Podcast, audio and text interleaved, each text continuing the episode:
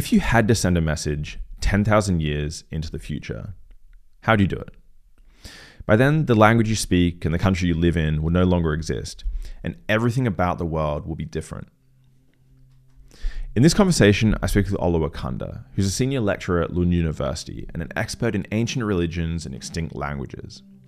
We discuss the destruction of historic cities and cultures, deciphering of long dead languages, and the role that religion has played in transmitting symbolism and imagery through time.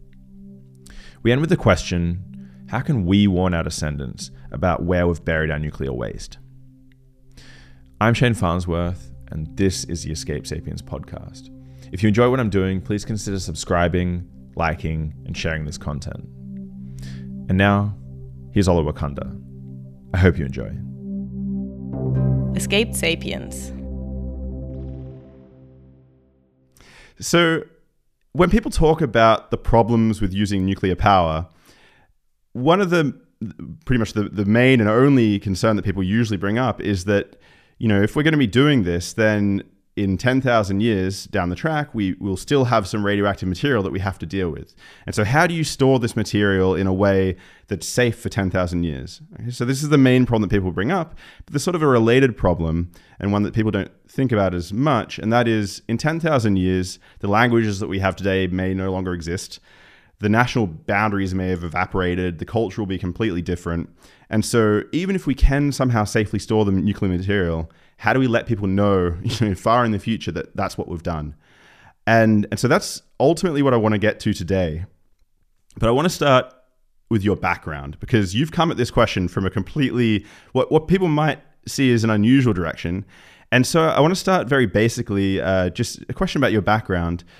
What's exegesis and what's philology? Well, um, two overlapping things there.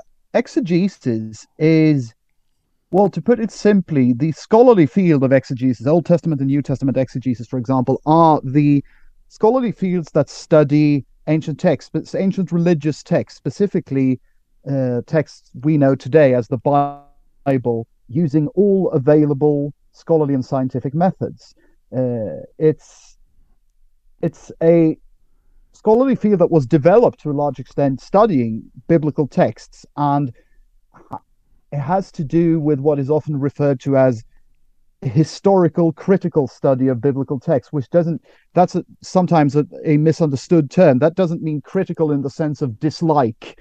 It means critical well it can for some obviously i mean but it, it, it, it, that's not what the, the point of the term. The point of the term is that you study the biblical texts with historical uh, historical and linguistic uh, methods or any other scholarly or scientific method that might suit the text which you have before you.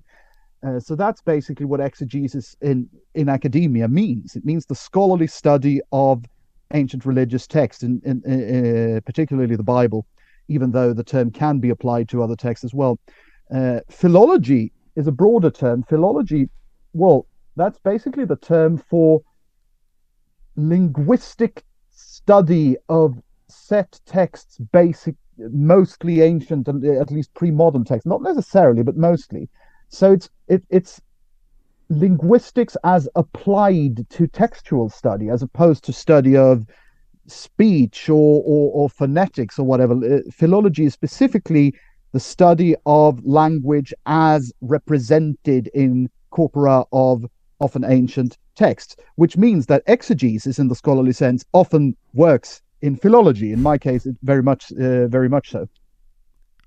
So, so most of the researchers I know, uh, so physicists, for example, the, the best thing that they could find is some new fundamental law. They're, they're interested in, yeah. um, you know, very fundamental questions about how the universe and how the world works. Whereas, from what I understand, your research is more like detective work in a certain sense. So, w- yeah what's the analog then? What's what's the bet? You know, if you had your dreams come true and, and you discovered what what's the sort of thing that you would love to find out about the world uh, in your research? Well, ah, yeah, nice. I mean, it could be a number of things. I mean, it could either be that they're uh, a new textual find, a find uh, including a new text that gr- uh, that is fascinating in itself and and gives context to text we know well, but completely new context, uh, comparative context, for example.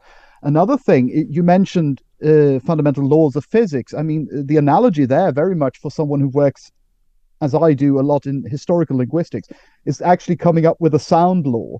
That is a law that shows a regular linguistic development uh, for a certain language. Uh, and, and, and people do this, and they they're named. You know, they're named out so and so's law, uh, law, Philippi's law, etc., etc. And uh, of, of course, that's a if you if you get your name in a book with your law uh, uh, with someone someone someone's law in it i mean it, it looks nice i have no pretensions of doing that I, but but but but i mean it's laws do appear in what i do as well so does that mean so by a law does that mean so, so, one thing I'm a bit curious about before the talk, you told me that you can speak or you know something like 15 or 20 extinct languages. Well, and, most and of them, most of them are read, not spoken. But yeah, I've see, worked with many ancient languages. That, that's the question that I had, which is that so if you had some law, would that allow you to uncover what these languages sound like, or um, you have no idea what they sound like at all? I mean, well, that depends on the language for some of them, for some of the ancient languages of, say, the ancient Near East, which is what I've mostly been working on, we know quite well in certain cases what they would have sounded like. And the way we do know that is through linguistic and phonological reconstruction, which uses sound laws. Sound laws themselves are more like they're more they're almost mathematical you know? Sound x in an earlier language develops into sound y in the later dialect so and so so they can always almost be formulated as ma- as mathema- as mathematical theorems almost you know? But uh, yes i mean a, a lot of what historical linguistics does not the only thing but a lot a lot of what historical linguistics does has to do with looking at what languages sounded like, how they came to sound like that, but also, of course, how that why their morphological systems, that is, their verbal systems and inflectional systems, why that looks the way it does, why why the vocabulary looks the way it does. So, which words are inherited, which words were borrowed from some outside source, and how which words were created. I almost, I almost want to say from scratch, but that's not really a good term because words are basically never created from scratch. They're created based on earlier material of some sort. Mm-hmm. There are very rare uh, exceptions to this, uh, but but like words like quark and things, which was basically. I mean, that was taken from from a James Joyce novel, so it was basically created from scratch. Uh, but but mostly that doesn't happen. But historical linguistics studies how, you know, how how sounds change and develop, how words change and develop, how morphology, that is, inflections, uh, change and develop, and yeah, and this helps because it, it, it's not just an abstract exercise. Because I'm working in mm. exegesis, for me, this is a di- I apply this directly to the study of concrete text. You know, uh, say a verb that was hmm. almost never used in classical Hebrew, but it is used in certain neighboring Semitic languages like Ugaritic, which is my speci- speciality. Specialty. If you look at how the relevant verb is used in that language, that can shed some light upon rare usages in, in Hebrew, etc., etc. So it has direct uh, hermeneutical value as well. It's not just an, an abstract uh, intellectual exercise. That said, the intellectual exercise part of it is quite nice, but that's not the that's not the end all and be all of it, be all and end of it, and all of it. It's um, it must be so hard to learn a language that's extinct. how do you do it? Because do you ever get the opportunity to practice with people, or is it just really working with the text? What it, what do the conferences look like?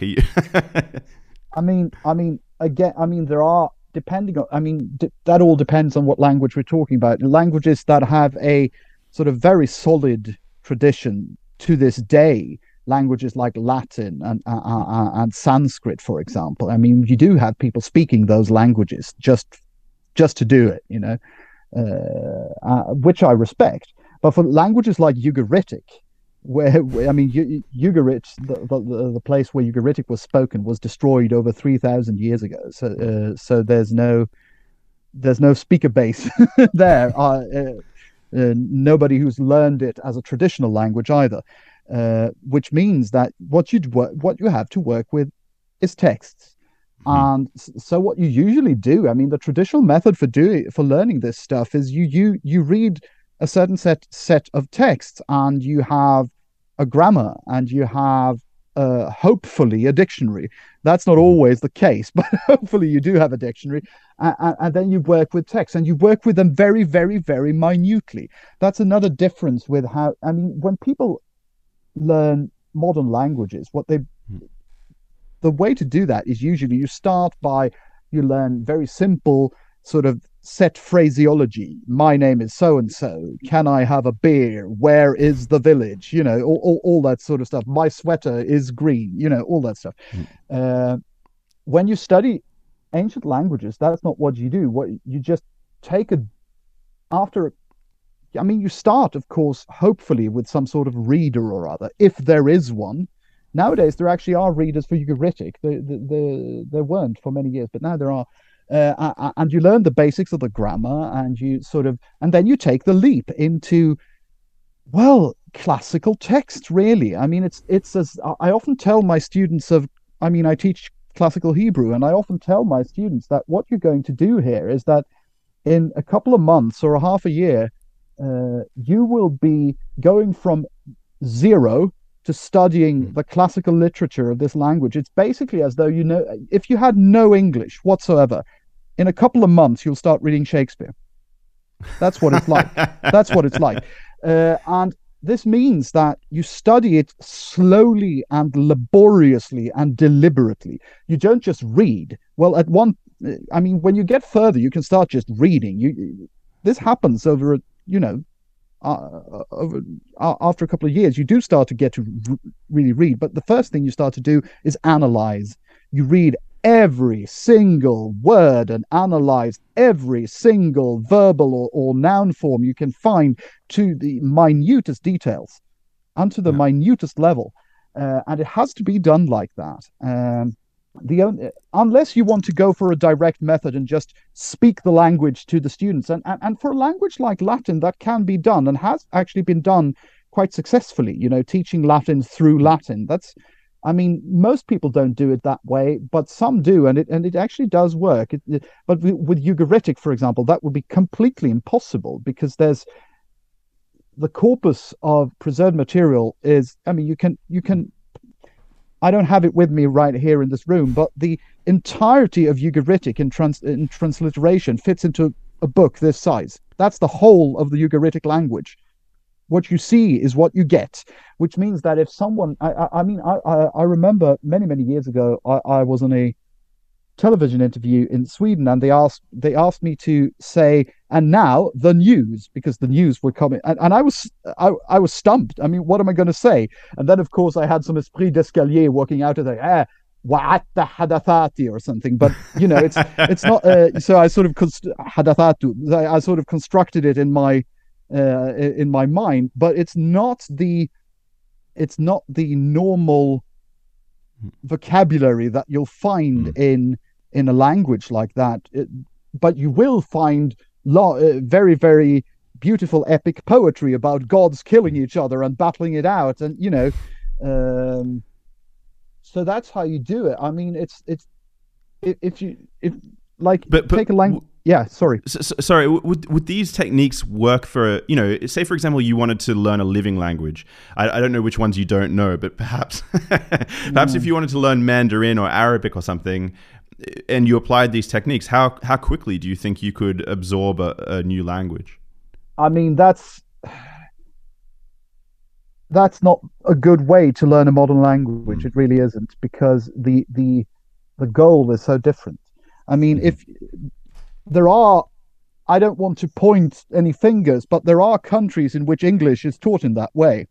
Mm-hmm. Uh, and people who study English like that, uh, they they've often read some pretty highbrow literature, but they can't speak if they if their life depended on it, because that's not what this sort of methodology is aimed at. It's not aimed at speech. It's aimed at rapidly, very, very rapidly acquiring uh, sort of inroad into a very very complex uh, complex set of textual matter that's what it's aimed at and that's what the what it provides i mean uh, i like biblical hebrew i mean yes you can uh, when you've done that for a couple of years you start being able to be relatively fluent in reading it you really do mm-hmm. but but it's not the way to learn modern Hebrew, for example. If you want a good cup of coffee in Tel Aviv, that's not you know uh, that's not the way to. But but it's just a it, that's just a matter of what the stated goal is, what the intentions of study mm-hmm. are.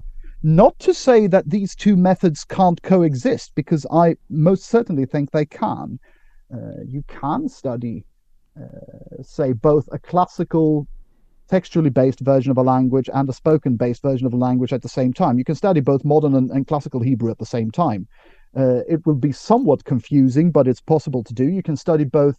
Another good example is modern and classical Japanese. Uh, which are rather different languages, but but uh, which are mostly approached in these two ways. I mean, modern Japanese is mostly approached in the modern language uh, pedagogy type of way, of course. Whereas classical Japanese is very much studied in the classical way that you analyze it step by step, etc., etc. And and I think they both work quite well in tandem. I, I don't think there's really a really shouldn't be any opposition between them. It's just a matter of why and for what purpose and in what mm-hmm. time frame. So I I, I mean I, I've seen people sometimes heatedly debating whether the old grammar translation method, which is the traditional way of learning classical languages, whether that should be sort of abolished because it's so different from how modern languages are. I, no, I think both work together. I really do. I, they serve somewhat different purposes, but they they both teach good stuff. So yeah, what's not to like? I, I guess the reason why I was curious is because I, I wanted to understand. So for an expert like yourself, what it's like actually to what extent you can actually make use of of uh, extinct languages. So so I guess the key question is, in in what way does it does knowing these various you know Ugaritic, for example, how does it does it bring alive the Bible, for example, in a way that is sort of lost if you're just reading it in English? What, what's the? Oh yeah, oh yes, uh, uh in innumerable ways. Because uh, especially mentioning Ugaritic, I mean Ugaritic is uh, for the ones in the audience who may not know, Ugaritic is a language that was spoken in Syria, on the coast of Syria during the Bronze Age. Uh, and it's a close ish relative of Hebrew. It's not an ancestor of Hebrew, but it's a close. I, always liken it to the wizened old uncle of Hebrew.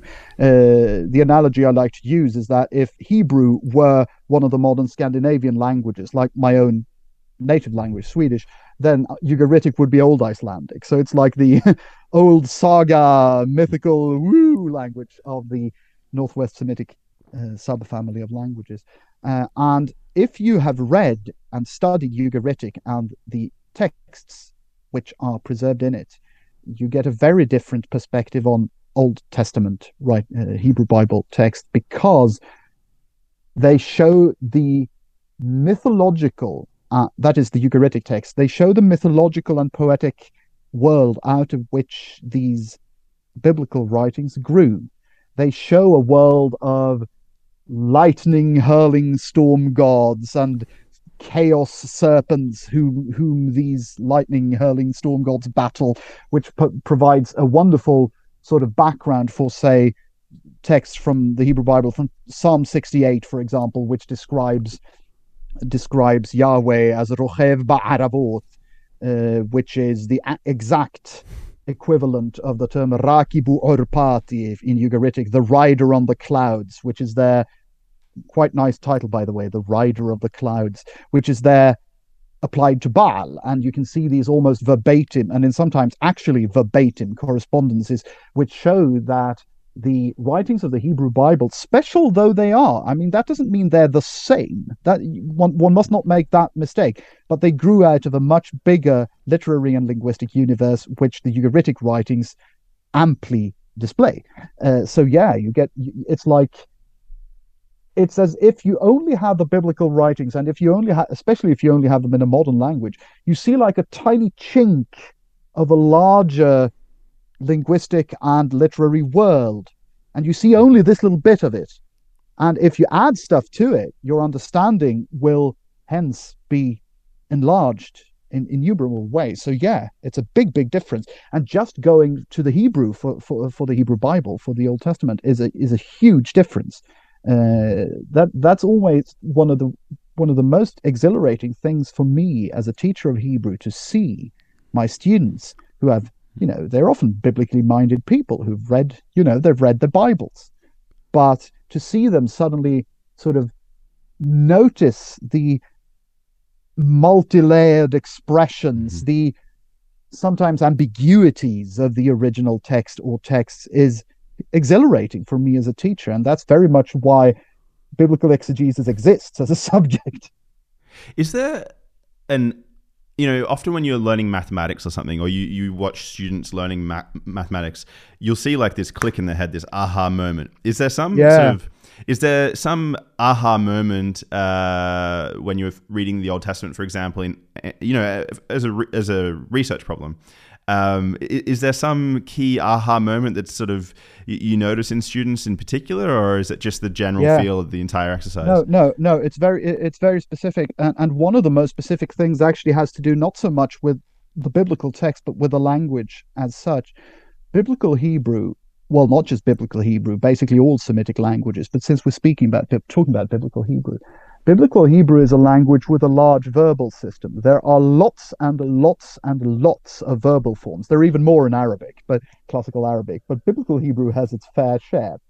And I mean, at first, many students can be sort of exasperated by this. You know, they see these large tables uh, of verbal forms that they're expected to learn by heart. You know, they really are expected to learn them by heart. I I, I, joke, semi-jokingly say that I, I I want to be able to wake them up at three in the morning and they're supposed to go yiktol tiktol tiktol tiktali yiktol yiktolu tiktol na tiktolu tiktol na niktol. You know, uh, I've actually never tried calling them up, calling anybody up in the middle of the night. I think I would get in trouble if I did. But anyway, the real aha moment is when we suddenly get to the point where the students see this not just as a as a you know a cluttered mess of verbal mm. forms, but they suddenly see the system. When they take a step back and see this wonderfully mathematical like system with root letters, you know, Hebrew mm. and Semitic words generally tend to be built on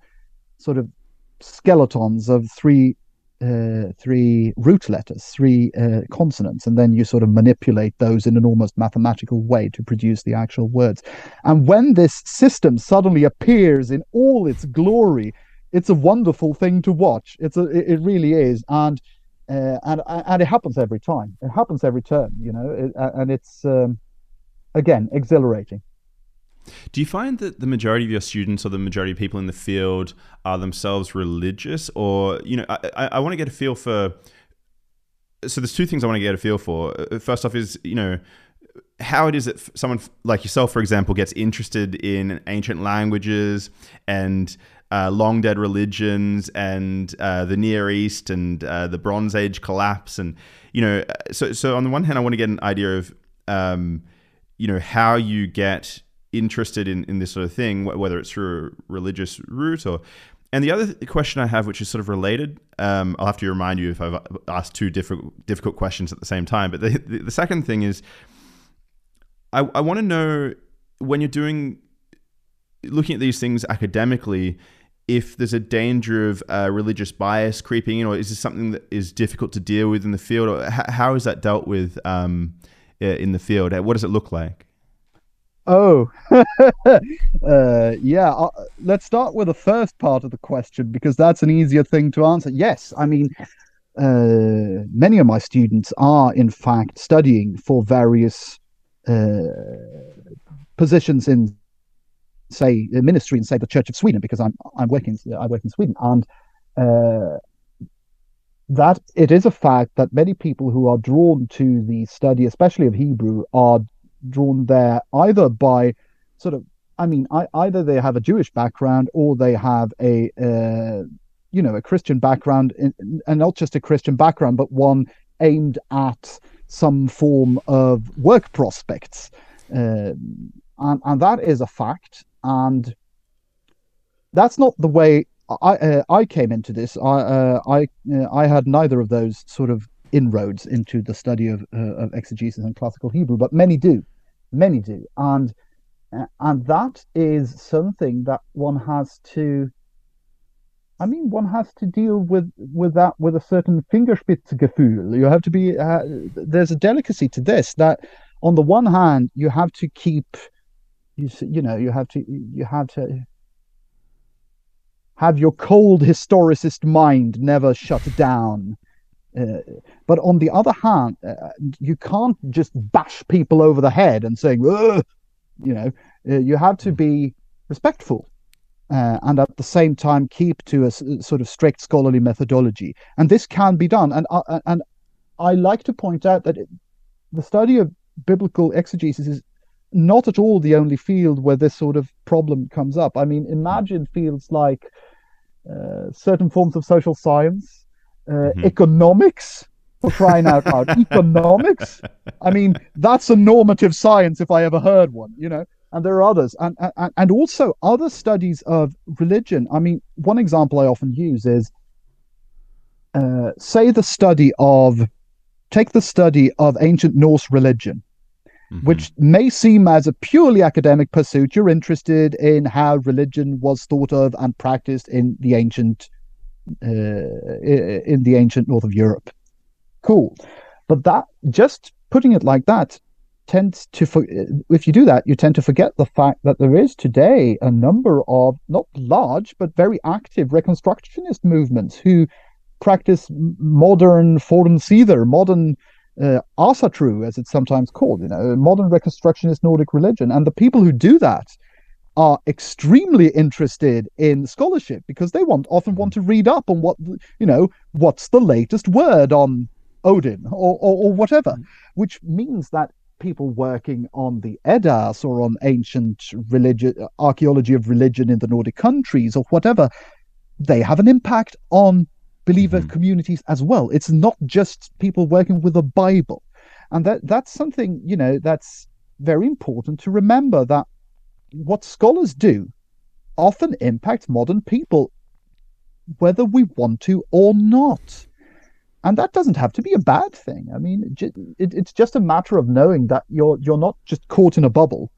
You should, in some cases, you should possibly probably work as though you were while you're doing scholarship because you have to be as unbiased as humanly possible. But as soon as you put those ideas to writing in writing and, and publish them, I mean that's I mean that's just illustrated by the story of the Bible itself. I mean, as soon as it was put into writing, there uh, the texts were reread and reinterpreted uh, uh, uh, and used for purposes which the authors never would have intended them to be. Mm. And the same, of course, goes for modern scholarship as well. Uh, so, but the thing I'd like to say is that, yeah, I mean, you have to separate, I think, what you believe as a scholar from if you have, let's say, you have a personal relationship with a text you're studying. You have to try, at least try to sort of say that, yes, as a scholar, I can, I can argue this and this and that about the mm-hmm. historical meaning of this text. And then as a believer, if one is such, I use this or interpret this as meaning such and such and such, and that these aren't the di- it's different roles. You know, it has to be different roles, and and and explaining that and making that stick is also one of the important parts of the exegetical training that we give to show that there, there are different ways of reading, say, the Bible, biblical text, for different purposes, and the results you get out of using those different reading methodologies will be different and must hmm. be allowed to be different. That was so, a very long-winded answer. I don't think if it made any sense, but yeah. No, it made a lot of sense. I, I, it was actually quite perfect. thank you, thank you. but no, the the so the okay, so I can understand.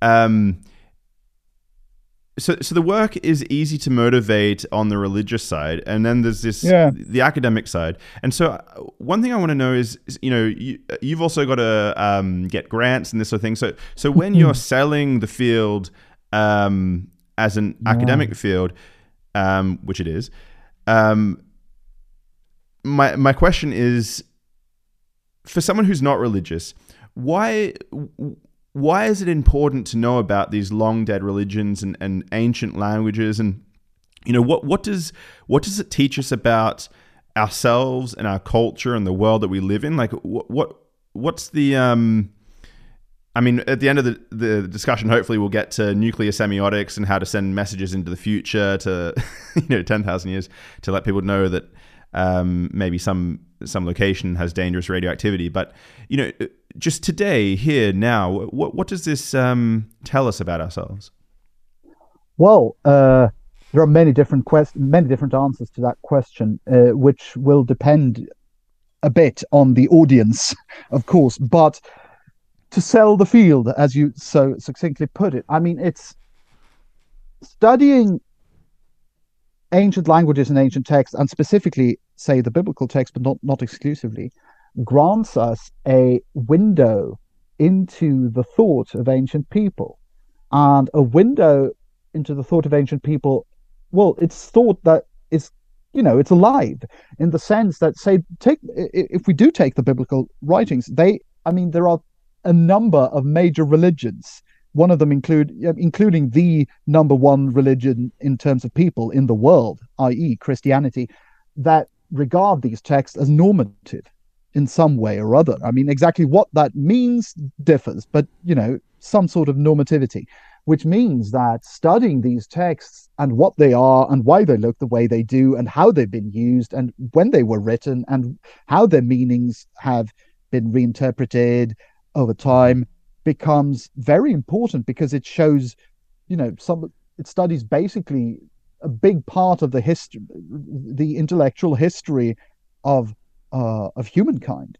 Uh, and if we widen the scope beyond these texts to you know just ancient texts generally, well, uh, uh, the human species has had the enormous privilege to be able to write down its ideas and poetry and stories and quote unquote science for about 5,000 years, a little more than 5,000 years. It's not more than that. In, in, the grand in the grand scheme of things, 5,000 years is very little. But during that time, we've had this enormous privilege, and this means that there is this huge amount of textual material giving us a direct view into the way that ancient people thought and lived and argued and loved and hated and and made war and made peace and their ideas about gods and their ideas about love and their ideas about the future and their ideas about who they were and what it means to be a human being. And I always love to say uh, that you know the this whole show starts becoming me quoting myself. I, it's it, it's a little embarrassing, but anyway, uh, I always love to say that the world did not start in 1945. I mean, mm-hmm because that's it, or or 1991 for that matter given recent developments in the world you know that we have access to these huge swaths of human development. And, and i don't mean development in the evolutionary sense just development in the sense of changing history. We have this access through the texts and not using that not is, is mm-hmm. that means deliberately cutting ourselves off from our own his, intellectual history which is selling ourselves short a bit don't you think? I want to come back at the end and ask you about uh, perspectives uh, on how, you know what this tells us individually and, and, and what our lives mean and and um, what what the limited time uh, we have on this earth looks like in these like sort of larger yeah. perspe- perspectives. But I I want to s- skip away from that for the moment to look back at the languages again uh, yeah. because I'm curious what it means to decipher an ancient language. I, I mean, in practice, so I'm I'm imagining originally we didn't know anything about Ugarit, for example, and no. you know we, we found some text, and then someone had to decipher it. So, yeah, what what are the principles of translation from that like early stage? Uh, what what does it look like, and what does it mean once you you say the text is, is deciphered? Oh, well, deciphering is one thing, translating is another. Uh, deciphering here re- would refer to when you know when Ugarit was discovered in, in 1928 and then it was excavated uh, for many many years uh, and texts in many languages were discovered at the site because it was a multilingual society. But focusing on Ugaritic itself which was the native language of the uh, of the city written on clay tablets but not with the international cuneiform cumbersome cuneiform script, but in a local version of cuneiform, which was alphabetic. So they had an alphabet, which is a very, very sort of interesting mix. They used the idea of the alphabet crossed with the idea of writing cuneiform on tablets. So they took these two writing principles and, and crossed them, which is fortuitous because that means that their writings have been preserved very well because cuneiform clay tablets are very easily preserved uh, archaeologically.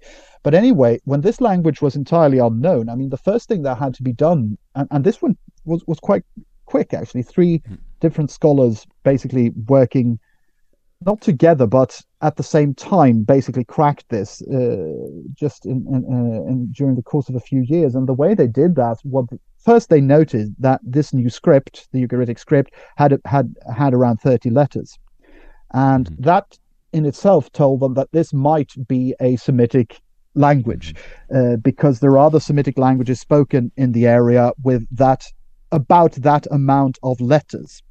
Uh, Hebrew being one. Hebrew has a bit fewer, but it's in the same wheelhouse. Uh, and given the location in time and place, a Semitic language was a good bet. Semitic is the language family that includes Hebrew and Arabic and Amharic and Akkadian and Aramaic and so on. And then they what they did was they noticed certain of the so they guessed that this might be an alphabet as opposed to a syllabary or something, and they were right. It is a consonantal alphabet. Uh, and and one thing, for example, they noted that many uh, many texts began with a certain letter that had three downwards wedges, and then they guessed, well, maybe this uh, these are letters, and maybe that's the word uh, the letter l, because in many hmm. northwest in northwest Semitic languages, le or la tend to, tends to mean to, mm. as in to so and so.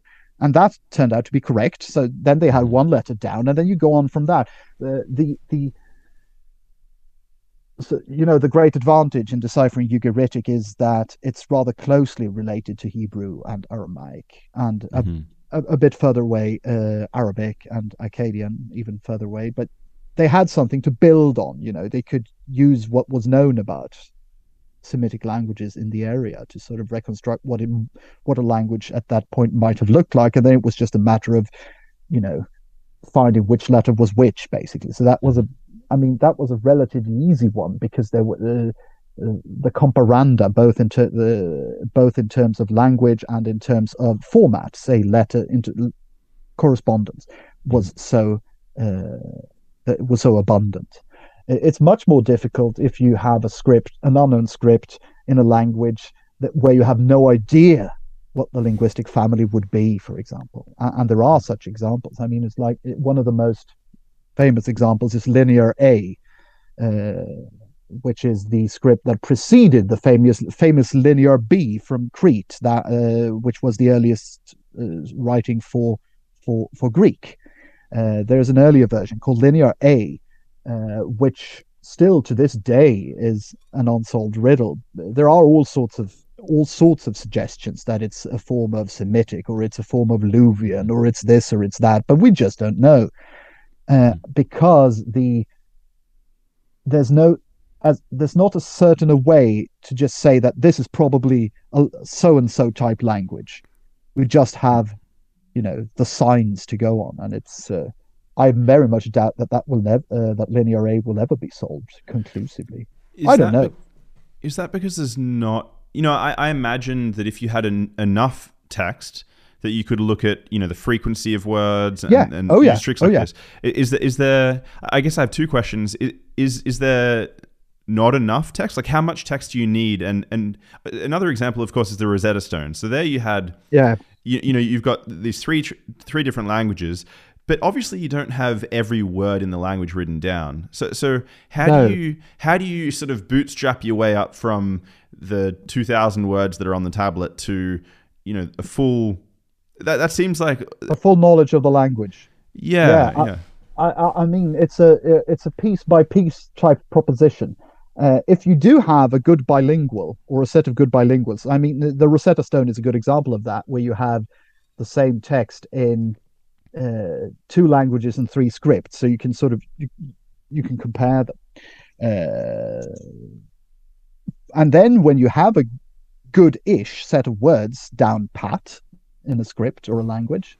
Uh, you can find those in other texts uh, and sort of uh, and and then you can use contextual various contextual clues you know given the genre of the text this word should be meaning that and then you test that on another text to see if the, that meaning fits there and you uh, and if it turns out the language does have known relatives then you can use data from that that's what's been done for ugaritic for example you could once it was totally totally crystal clear that yes, this is a Northwest Semitic language.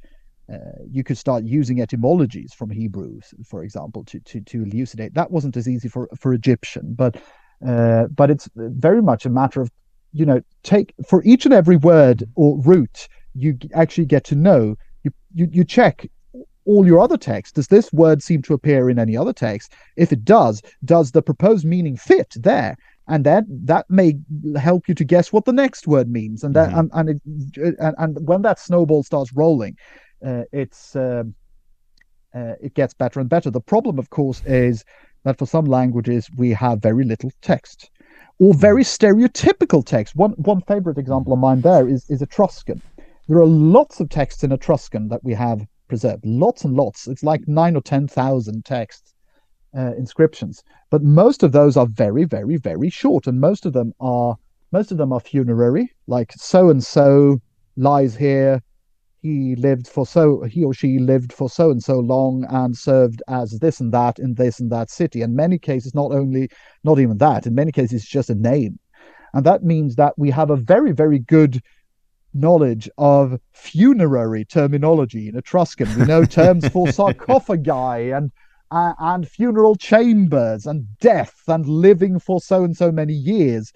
But other p- pieces of the uh, of the vocabulary are much much less known. And that becomes a problem when one does find longer texts that are on completely different things.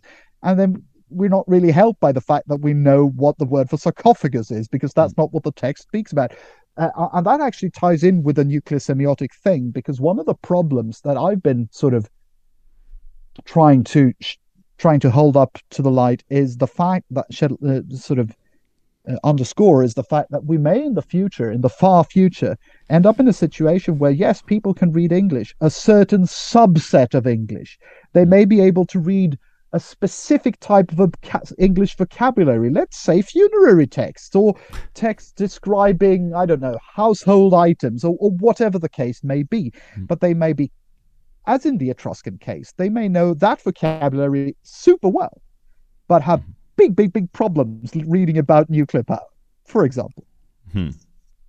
So, so when you can, can you sort of watch an, the evolutionary march of language uh, as time goes on? And sort of a related question: Do you think, for example, um, so now uh, Chinese scripts, so when people write uh, out in Mandarin, for example, they use characters. Do you think in the near future, in the future, we're going to see something more analogous to what we, you know, an, an, alphabetic script where you sort of sound out the. Oh, not really. And I, and I would like to object to the word evolutionary because this is, I mean, I mean, yeah. I, I, mean, I didn't can... mean to put any value judgment. No, uh, no. I mean, okay. I mean, yeah, it, it is a fact that alphabets have mostly appeared in this way that you first have some sort of pictographic script that, and then uh, like like in uh, in early cuneiform, for example, where you literally drew a picture of a head and then read that as the word head, and then you start extrapolating the sound from that, and you start reading the entire syllable for the for the word head, and then in certain cases, like in the precursors of the alphabet, which probably was created on the uh, model of Egyptian hieroglyphics, where you started to where they started to use just the simple consonant that it, you know, acrophonically, that the first mm-hmm. consonant mm-hmm. of the word was used. Like they, they uh, really, really early versions of the alphabets, you could do things like you could you can draw a picture of a house or a tent and use that for b because bait means bait or bait means house and you but uh, whether or not I mean I don't think that's going to happen for Chinese, mm-hmm. not at all because I mean that's why I don't really like the word evolutionary because that implies some sort of teleology that it's moving in a certain direction, and I don't think it is. It's, uh, I mean, the both. I, I mean, say, take Japan for example. Already in the Middle Ages, they started adding to the characters that they borrowed from the Chinese they added their own syllabaries, uh, which are now today known as hiragana and katakana, which spell every syllable of the language. And they, it would be perfectly possible for every Japanese text to be written only in these easy to use syllabaries. But they don't. They keep mm-hmm. the kanji, they keep the Chinese characters because they think it's eminently practical. And it is when you know it. It's hard as nails when you're trying to learn it, but it's very, when you know it, it's eminently practical. Uh, and so, no, I honestly can't really see that. I know that there were ideas in China of using at one point an alphabetic script. I mean, that was in the days of Mao Zedong. They had mm-hmm. ideas that that might one day be a direction in which they wanted to move, but nothing really ever came of it, and I don't think it will because it, it also it's because of cultural heritage. I mean, if you stop learning all these characters, they would event they would effectively be shutting themselves off from their own cultural history, mm-hmm. And I I can't really see that happening. And the same goes for Japan. I, I can't really see that happening, and I, I, and it's not a it's not a thing that's really being debated. Actually, it's it's like uh, it, but it does mean that in Japan it takes like twelve years of schooling to learn mm-hmm. to read and write well. I mean, it takes long. It takes a long time, and this is for people who speak Japanese as their first language. It, yeah. It's much harder when you have to learn the language as well. Ask me, I know. I mean, I've, I practice my kanji all the time, and it's um, it's a tall order. It really is. It, it sounds like I'm uh, being flippant, but I'm really not. Um, so, you know, with this next point, which is that, um, you know, these days we use emojis. So, yeah. so we we have these symbols yeah, that are being added back into the English language, for instance. I, I don't know whether this is a, a counterexample to the idea that um, there's sort of this monodirectional um, flow of. Well, well, no, I, I wouldn't really count those either way because emojis, interestingly enough, a Japanese word, by the way, uh, are. I mean, they're not writing. They're not really writing. They're they're, they're sort of paralinguistic signals. You know, they, they signal feelings or or, or or they signal like associative patterns. You know, this makes me think of a camel bearing a heavy load or, or, or whatever, but they're not really ling- linguistic. They don't they don't actually signal a spoken word, for example. Mm-hmm. If anything, they're more they're more akin to in, in in cuneiform and in Egyptian hieroglyphics. By the way, there's a thing called um, determinatives, which is a sign you put next to a word in order to show what sort of category of word there, uh, uh, that is. Like in cuneiform, if you're writing about something that is stereotypically made of wood, you often put a niche sign in front of it. A niche is the is the Sumerian word for for for, for wood.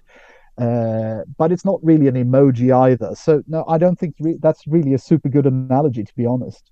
I mean, the we do have some ideograms in modern writing, like like the a, the ampersand, the and sign. That's a good mm-hmm. example of an idea, and and and, and um, uh, the uh, numeral figures, like the figure figure eight, for example.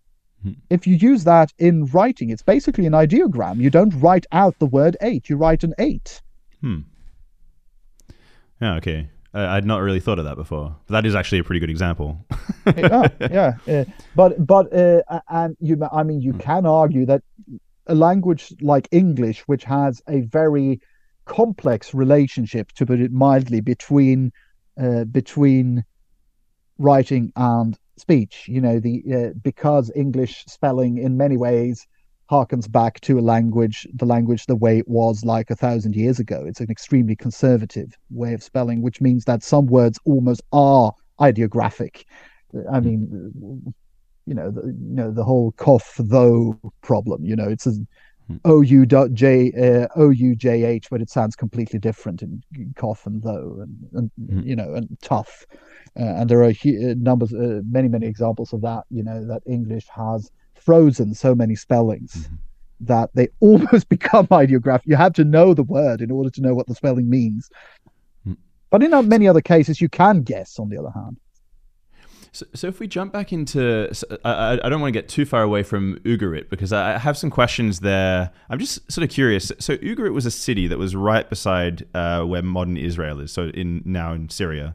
Well, and not right beside, a bit to the north, a bit to the north. A bit, a bit to the, I guess, in but in, in the, the in the in the same cultural sphere, yeah. So, so the thing I'm sort of curious about um, is what sort of in what way do they mention each other? So I know that in the Bible they talk about Baal, who's, who's this god Yeah. in the Ugaritic. Is do they do the same in the other direction? So in the Ah. Ugaritic text they talk about Yahweh and and um, No, interestingly, they don't. That, and, and that's very. There, there may there has been a suggestion of one single place in the Ugaritic in Ugaritic literature that would mention Yahweh, but it's probably not. It's probably not. I don't believe. Well, some would disagree with me, but I I I, I, don't really buy that. So no. Uh, interestingly enough, so many of the divine names are similar. Like like one of the most common Hebrew biblical biblical Hebrew words for God is the word El, which basically means God, but it's also a name of the ancient Canaanite god El, who was the big papa on the throne. Like the stereotypical old man god, you know, with a beard and everything, that's El. And he is all around at Ugarit. He's the big old semi otiose father who sits on his throne and goes like, "Yeah, you younguns can keep this going," and and the young ones have younguns have to vie for supremacy, and one of these younguns is Baal, who who uh, whereas El is more like, "Yeah, yeah, I'll I'll just sit here and basically." Literally twiddle my thumbs. It literally says that he twiddles his thumbs, twirls his thumbs like this, uh, and takes it easy, basically. And El occurs in both at both Ugarit and in the Hebrew Bible. So, and Baal occurs in Ugarit and the Hebrew Bible, and numerous other characters do, but not Yahweh. Isn't that interesting? Isn't that interesting? And then, of course, the Hebrew Bible goes all the way after a while and starts saying that El and Yahweh are the same character. Originally, they weren't. Originally, they weren't, but they start identifying them. And that's really interesting because what the various authors of the Hebrew Bible do with the other gods, some of them they sort of uh, they sort of assimilate, like El. They basically, I mean, they come right out and say that El and Yahweh are the same. Uh, the most classical example is Genesis chapter 14, in which Abraham meets a priest of El and he says, basically, Your God is my God. I swear by Yahweh, who is El, the creator of heaven and earth. So he does it's this very, very deliberate ident. They lets the character of Abraham identify them very deliberately, uh, which is a pretty cool thing. But on the other hand, Baal, which in many ways was a more similar god to Yahweh than El was, it's like, nope, nope, no, no, no, no, no, no, no, no Baal here. Absolutely not. Oh, no, no, no, no, no, no. Baal is evil. Oh, he's so evil. So they went two completely different directions there. With El, they said, yeah, El, Yahweh, same, same, same, same. But with Baal, it's like, nope, bad. Which, of course, shows some sort of social reality in which Baal and uh, Yahweh competed for the same roles among certain people where uh, you can see this very clearly in in the book of Hosea uh, the prophetic book of Hosea which uh, early in the book does a pun uh, where Yahweh says to the people do not call me my Baal but my Ish. And that's a pun in Hebrew because Baal in Hebrew it can mean the god Baal it can mean master or lord but it can also mean husband. And and Ish is the word meaning man so don't call me my husband, call me my man. And that means don't invoke me using the name Baal. Yeah. It's a pun on the dual uh, on the triple meanings of the word Baal. Uh, don't call me don't call me your Baal, call me your man. Don't call me your husband, call me your man. Uh, so the uh, and that that seems to show that at least at some periods in some periods there was a sort of you know some people wanted to invoke Baal, and, and the prophet says, no, no, don't do that. That's not good. But with El, it's okay. And that's really interesting, isn't it? See, this is what I'm a bit curious about. The so we when we think of uh, Judaism, we, we usually think of it as being a monotheistic religion. But yeah. So the thing that I'm curious about is how did people three thousand years ago, or, or even further, back, how did they view gods from neighboring religions? You know, did Yeah. they view them as real gods that we just don't worship, or Mm. are they competing gods? Are they are they just fake things that that crazy group have come Yeah. up with? What what was what, what was the idea? Well, I mean, depends on when. Uh, I mean, when Judaism was sort of codified as a, you know, the classical rabbinic standard Judaism that was codified after the fall of the Second Temple, uh, which is uh, in the common in the early uh, centuries of the common era, uh, it became very much a monotheist religion. You know, there is only one God, at least officially.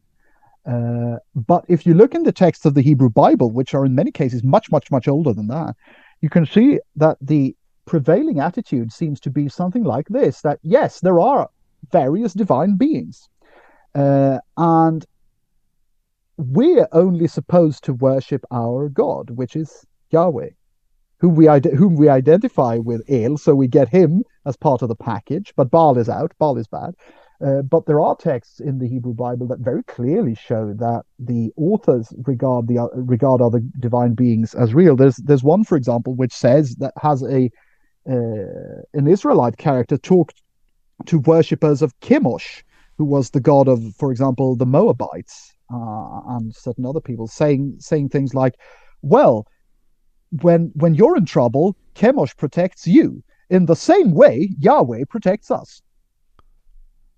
So the problem hmm. there doesn't seem to be how many gods are there. That doesn't seem to be a problem that even comes up. The, the, the question is which God is powerful and which God takes care of us. That seems hmm. to be the problem. The problem does not seem to be how many gods are there. That doesn't seem to be a question that was really raised to him. Uh, the, the, the, the question is which is the important God? Which is the God to whom we should direct our prayers and supplications and offerings? That is the problem. It's a very practical problem. This pro- this problem of how many divine beings exist doesn't seem to be as much on the mind of the authors of the Hebrew Bible as it may be on the minds of many today. And that's an that's an interesting question. There, there's a uh, very eminent Ugaritologist and st- student, uh, scholar of the Hebrew Bible uh, called Mark Smith, and he writes somewhere, I'm quoting from memory now, he writes something like the that the Hebrew Bible was read for monotheism. That is, it was read as though it was monotheist, mm-hmm. Even though that's perhaps not really a good description of what these early texts always are. They're mo- they're often they often are um, uh, uh, often preach monolatry. That is, you should only worship this God but that's not the same as monotheism. Uh, uh, hmm. one of my favorite texts from the Hebrew Bible is Psalm 29, which is very Ugaritic like. It has the big, st- st- again, the big lightning throwing storm god. Yahweh is presented, you know, he, he throws his lightning bolts and the cedars crack and his voice his voice is thundering over the waters. It's it's very very high fantasy ish. I love it. I absolutely is one wonderful text. and what what you find there is these other characters called B'nai Elohim. Uh, which means God's sons, and being a ben of something, son of this or this or that, in classical Hebrew is a way of saying uh, a representative of this or this that mm-hmm. category. So there's some, it means something like divine beings, and these divine beings are exhorted to praise Yahweh. Mm-hmm. So these other whatever they are, mini gods or something like that, are exhorted exhorted to praise Yahweh. And then the question becomes, how many gods are there? Well, that depends on what you mean by God. The author of that text would probably say there's one supreme God, and then there's other, these other guys, these B'nai Elohim, who are sort of there. Uh, and the classical image of that seems in, in, in Hebrew Bible, in the times when these texts were written, seems to be something like this that there was a bureaucracy. There was the king. The the main metaphor for, for Yahweh in the Hebrew Bible is not father, it's king. It's mm-hmm. like he's a king. And what does a king do? He sits on his throne in his throne room, and around him is his entourage of ministers and functionaries and petty clerks and whatever, clerks and whatever. And these are these smaller gods who are like his retinue, even. And mm. but he's the boss. He's the undoubt. He's the boss. But that doesn't mean the other guys don't exist. They're there. Perhaps they aren't as powerful. Perhaps they aren't as important. But they're not non-existent. Uh, and it's very nice to see, uh, very uh, sort of nice to see how then later texts that did grow more monotheist tended to reinterpret these smaller guys as angels. If you look in the Septuagint, the uh, ancient Greek translation of the Hebrew Bible, in many cases they've uh, they they, they uh, where it says B'nai Elohim, that is divine beings in the Hebrew text, uh, they uh, they translate it as angeloi, angels. Conundrum solved, at least temporarily. Uh, and, and there are many examples of this. I mean, it, it all comes down to what you mean by God. Mm-hmm. What do you mean by God? Do you mean any supernatural being? Do you only mean the highest supernatural being? How many highest beings can there be? Just one. So, so the other gods Or- were somehow, somehow like absorbed, and I guess there's the devil as well that we talk about in Christianity. yeah, and, yeah, and yeah. I mean, the the devil the devil is a later development. You in the Hebrew Bible, the devil is very scarce indeed. Uh, you do find Hasatan in some Bibl- uh, Hebrew books of the Hebrew Bible, but he's he's very rare on the ground, so to speak. He appears in, uh, for example, in the in, in the prologue of the book of Job, and interestingly enough, there he doesn't appear to be evil. He's just like some sort of court functionary, the opposer, the uh, uh, the accuser, uh, and and he makes a bet with Yahweh. You know that I've I've I've been walking around on the earth, taking a look around, and I found this guy called Job, and he's a super pious guy, and I want to check is he really that pious? I want to I want to make a bet with you. Can I crack this? Can I crack him? Uh, and, Yah- and Yahweh says, "Okay, you're on, you're on," uh, and they make this sort of bet, and uh, and Yahweh gives the Satan, the Hasatan, he he gives him a free rein to subject this poor Job guy to all sorts of stuff, and Job more or less cracks, and finally says, "No, this world is in the rule in the hands of a criminal, a rasha, a crim. He, he openly accuses Yahweh of being a criminal." Because Hmm. all these bad things are happening to him. And then finally, in chapters 38 and following, Yahweh appears in a storm wind, of course, in a storm wind, where else, and gives him a piece of his mind and, and basically says that if I weren't here, it would be infinitely worse. That's it's also fun. His argument isn't I am the absolute being. No, his argument is if I weren't here, the world would be even more chaotic and poor. So, So- there, the sa- the Satan does exist, but he's not Satan in the Christian sense. He's more like a court functionary. Again, it's this court scene type thing going on.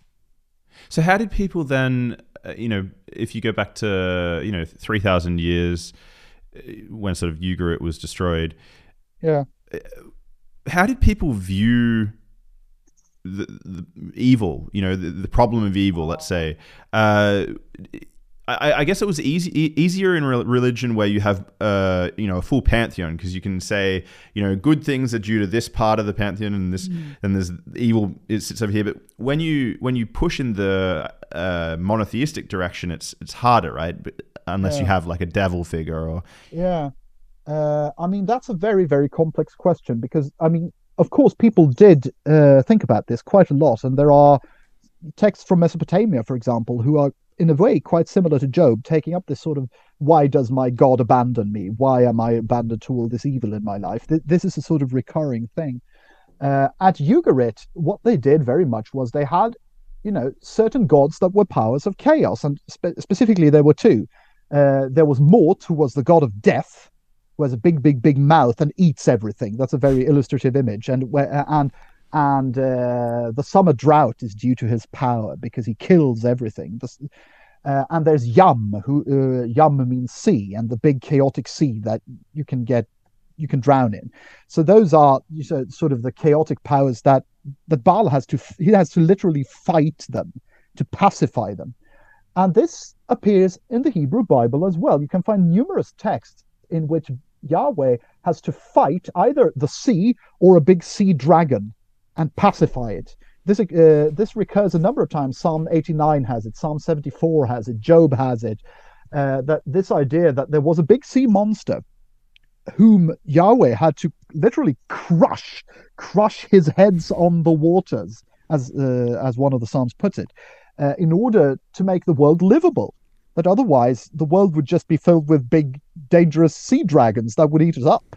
Uh, so this was very much uh, a living conception uh, uh, to the writers of the Hebrew Bible that the world is a, world is a very chaotic place, and what what God does, what Yahweh does, is make it livable.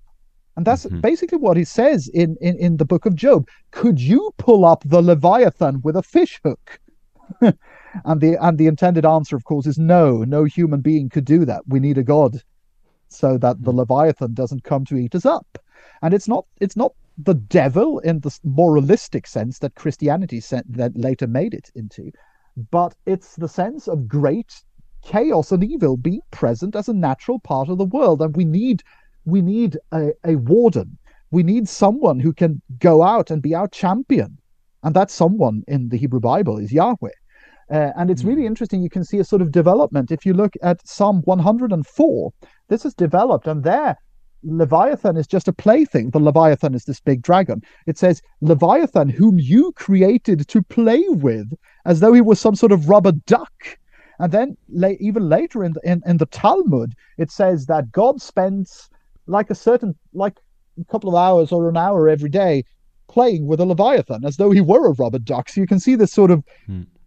devaluing of this power. In the earliest text, he's a, he's a literal monster whom God, that is Yahweh, has to battle it out with. And then he becomes a creation of Yahweh, whom Yahweh has created to play with. And in the end, he becomes almost pathetic. But yeah, this idea that chaos is a constant threat, that's something that's very, very real to the authors of the Hebrew Bible. Uh, there's a uh, professor at Lund University, uh, now retired, Fredrik Lindström, who wrote about uh, a, a book called Suffering and Sin on how this is reflected in the complaint psalms of the Hebrew Bible. That is the psalms in which an individual complains about suffering. And what he found there is that these psalms, what they do is they don't say, God, you have subjected us to this terrible suffering. What they say is, Oh God, you're gone. God hmm. has left the bill. Yahweh has Yahweh done left the building, and we're left with these chaos powers. Death is eating me up, and unless Yahweh comes back, we're without any. Uh, we we don't have any recourse. So so there there seems to have been this great fear of Yahweh walking out on us. We have to get him back. It's it's a very different picture to sort of the Genesis God that created the world, right? It, it seems like Yeah. the world's there, there's chaos, and he's Yeah. the the custodian of something like this. But um, when if if you go back to early Judaism, did people how did people see these magical stories? Like, did people really believe that um, Noah had his ark and, and God flooded the world? And, and did people Oh, yeah. really, like, yeah, how was it real to them or was it a cultural thing or what was it? I mean, I, I would. I mean, believe is an anachronistic word. The, uh, I mean, there's an old saying that if you'd asked an Athenian in, say, the fifth century BCE, "Do you believe in Athena?" they wouldn't even have understood the question. It's like, "Do you believe in the sun?" It's, it's a pointless question. Belief as a construct is very much a uh, very much a function of Lutheranism, or, or at least Protestantism. This idea that belief is the central part of religion. Uh, for lots of religious history and in many parts of the world still, belief is not the be all and end all of religion. But that said, yes, I, I would I would say that many people believe this to be true, and and, and I mean today many do. Uh, you can see this like there are from Babylonia there are uh, Jewish Babylonia. There are lots of uh, uh, a great corpus of incantation bowls. It's like bowls with spells written on the inside often uh, often curses on you know this, may this or that person not hurt me with his or her evil stratagems. And they say things that may the spell that bound the leviathan come down upon him. And i mean that shows that this idea of the great serpent leviathan was very much alive. It wasn't just a hmm. literary thing you know it's it's a dangerous big serpent you know, that God had pacified. And maybe we can use that same power against our evil neighbor who tries to steal our stuff or whatever the case may be. So, yeah. If, I mean, this is yeah. Oh, sorry. Uh, sorry for interrupting you there at the end. The one one sort of interesting question I have is that um, you know, so so you mentioned that um, it, uh, Jewish people saw Baal as sort of this evil god that you're not interested in, but I know that you study. You look at poetic motifs that go from Yeah. you know the um, Ugarit texts, and that you can sort of find also in Yes. the the Bible. And and the question Yes. I, I, sort of have two questions. Uh, sort of a psychology one, which is, you know, if, if people, if, if Jewish people really saw these texts as being evil and sort of, you know, these are rival gods that we're not interested in, why would they adopt texts from these people?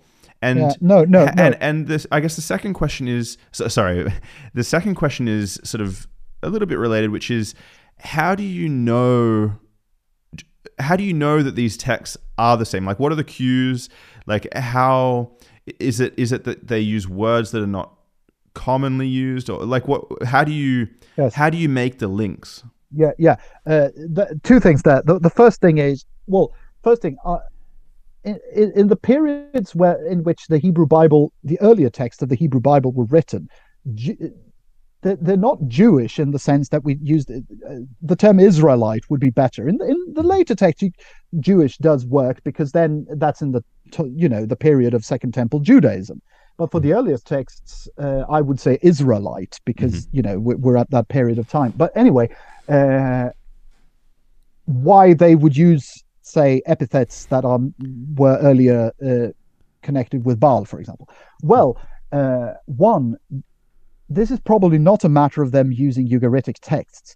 Ugarit was destroyed in shortly after 1200 BCE, perhaps around 1180 or 1170, by the so-called Sea Peoples, which is another difficult quantity, but that's another that's another uh, another question, and that means that it's very very unlikely that any authors represented in the Hebrew Bible ever ever read a Ugaritic text. Uh, I mean, it's I, I I'm not going to say impossible, but extremely unlikely. There's no reason at all to presuppose that ever happened. They never read the Baal cycle, which is the major mythological text from Ugarit about the god Baal. Uh, what they would have had, though, is what I like to refer to as a bardic consciousness. That is, they would have phraseology that sort of was floating around among the quote in the quote unquote campfires of the day. It doesn't need to have be, doesn't have to have been campfires, but you get my point. You know, uh, literary tropes and motifs that in which stories were told, and those would not necessarily have been stamped Baal. You know, some might have been, but not necessarily. And at the point where Baal became thought of as such an evil guy, this con- these connections might have been entirely forgotten. These may, like, like, uh, so so I don't think that would have even been a pro- that problem would probably even have what wouldn't even have registered because people wouldn't have thought oh the, uh, the rider of the clouds is Baal. They wouldn't have thought that. They would have thought the rider of the clouds is Yahweh. Mm-hmm. it's just that you know the terminology is the same that is used to desc- was used to describe Baal at Ugarit, but they wouldn't have thought uh, that's Baal and Ugarit. They'd have thought that's our storm god, and who's our storm god? Well, it's good old Yod He Wahweh, good old Yahweh himself. You know, that, so so that would probably not have been a problem. The problem would perhaps have been in the cases where other where worshippers of Baal would have said no.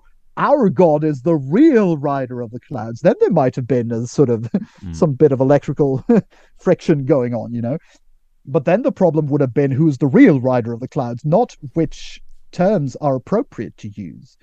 Uh, that's one thing. Uh, uh, the second thing is how do does one uh, recognize uh, common motifs and patterns? And as you so rightly say, my scholarship is very much, not exclusively, but to a very large extent, focused on on, on inherited poetic motifs that are in com- found in common at Ugarit and in the Hebrew Bible. And I do say inherited now in the linguistic sense. I have to make that caveat that inherited means here not by blood. There's no some sort of no sort of genetic mysticism going on, nothing like that. It, it, it, it, it's a matter of inheriting in the sense of as you inherit a language, Mm-hmm. and languages change using sound laws, etc. You know, uh, the re- the way you discover those is see when you see very similar phraseology, very similar mythological patterns, ideally using similar etymological material, that is similar words, and it's even it's even better in cases, as you mentioned, where these words are used very very rarely in the target language, uh, so to speak. Uh, the best example is the one having to do uh, with the battle against the Leviathan. There you can find some extremely specific terminology that's basically only used there in the Hebrew Bible. It's like occurring twice in the in the entirety of the Hebrew Bible, and and all the specific terminology for the Leviathan being uh, writhing and fleeting, which occurs spe- uh, exactly verbatim at Ugarit, describing that very thing. And there you have it's like that's a clincher right there. It, in many cases, it's not. I mean, that's one of the it's that's one of the nicest cases where where it's a specific, exact, verbatim formula that sort of can't. It's impossible that it would have been a, would have appeared by chance. It hmm. must have been a sort of mutual poetic inheritance. In some cases, it's not as clear. Some cases, it's more nebulous. You know, you find one word that's been used in a similar context, but put in a different, uh, larger context. Well, actually, the Leviathan thing is like that. The words are the same, but the context is totally different. In the Baal cycle, when they use this terminology of the Leviathan or Litanu, as it's called in, in Ugaritic, the the the writhing serpent, the fleeting serpent, this exact terminology. It's uh, it's the god of death accusing Baal of having done this. You've slayed this demon, this this terrible serpent. In the Hebrew Bible, where this occurs in Isaiah 27 verse 1, it's a it, it's an eschatological prophecy about what Yahweh will do at the end of days. Then he will crush the Leviathan, the the, the writhing serpent, the, the, the fleeing serpent. So the context of it is completely different, and and and that uh, ties that back to what I said earlier that that something is similar and has. Uh, you know shared inheritance doesn't mean it's the same i mean that's mm-hmm. what you can that's the problem on the internet there are all of these sorts of skeptic websites where you know they go through oh the the bible is a hoax because this is the same as that and this is the same as that. So all the bible is just a hoax. Well no. That that doesn't follow at all. One the examples they use are often erroneous. That's the first problem. The second one is well no.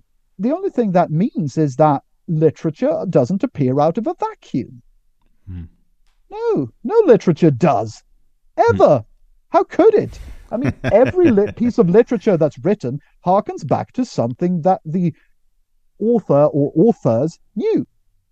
But I guess maybe means. the point they're making there is that the the book is supposed to be infallible, and it's you know maybe the, yeah. maybe the the very point they're trying to make is that it's not coming from human. You know that it shouldn't be coming from humans if it's. Yeah. Uh, do you yeah. see what I'm saying? Yeah, yeah, I'm seeing what you're saying, but again, uh, not I don't want to make a theological statement on infallibility here. I certainly don't. But but anyway, even that wouldn't. I mean, uh, it, uh, uh, let's say a person who does believe in the infallibility of the Bible. I don't, but say a person who does could just answer, well, God chose cultural artifacts to make his point. Why wouldn't he? I mean, it's it's a complete non sequitur to say that just because something is part of a bigger cultural whole, therefore it is devoid of value. I mean, mm. it, it hmm. makes absolutely no sense, and it, it it's it's pre- ha- making that argument is predicated on arguing against a very very specific literalist fundamentalist mm. uh, view of mainly Protestant Christianity, which isn't even representative of Protestant Christianity generally. So it's sort of, it's sort of a straw man. Uh, and I want to make that absolutely clear that the stuff I'm doing, yes, it does show that the Hebrew Bible is not as unique as you thought it was, but maybe it was. I, mean, it wasn't unique for the re, for the reason some people think that it's absolutely not similar to anything else. Oh, yes, it is. But it is unique in the sense that it uses these inherited poetic techniques and what have you to make very specific points that the mm-hmm. Ugaritians mm. did not and could not have made. I mean, mm. like like the history of the Israelite people with the, the exile in Babylon. The Ugaritians were never in exile in Babylon. They they didn't have that trauma. They, uh, mm. but but the writers of the Hebrew Bible most certainly did.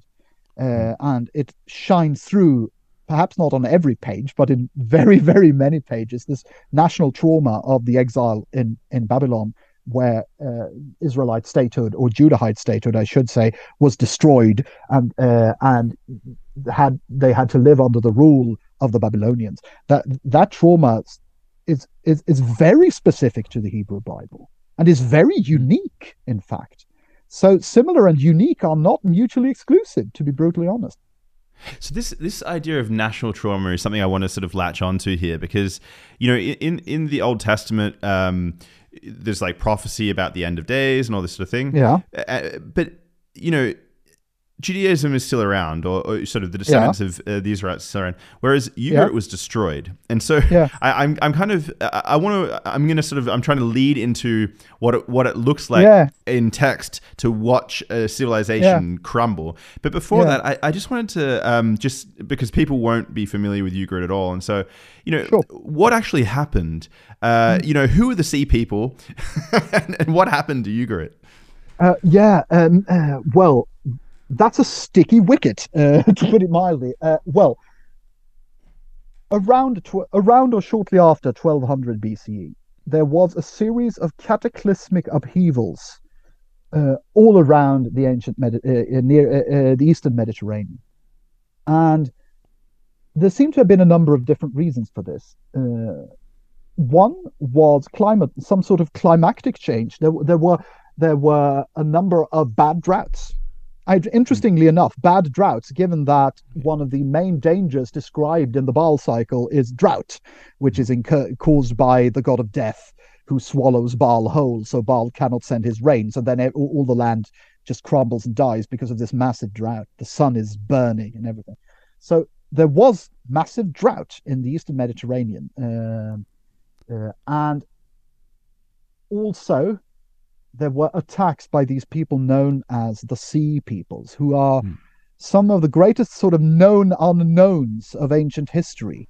Uh, they were apparently conglomerates of different peoples, sea-born peoples, who atta- attacked various civilizations across the coast. They attacked Egyptians up mm-hmm. in the Nile Delta. That's where they have the biggest description of them because Rameses III battled them, and he he enumerates numerous of the the term "sea people."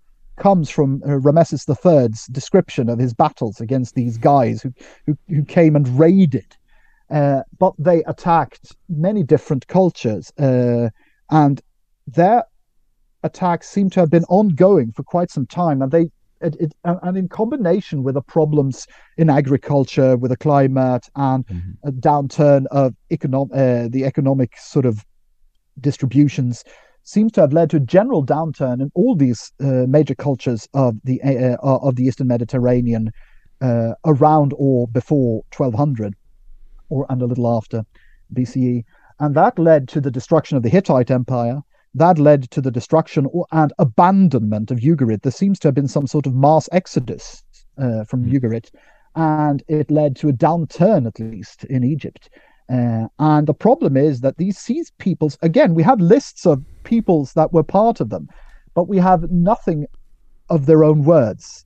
Uh, mm-hmm. One of the sea peoples uh, uh, was uh, was probably uh, the guys who later ended ended up as the Philistines, the Philistine uh, Philistines, uh, who lived on the coast of what is today Israel, uh, and are enemies, uh, sometimes enemies, sometimes uh, allies of the Israelites in the Hebrew Bible, but mostly enemies. And they were probably one of these sea peoples who settled on the coast of uh, of Palestine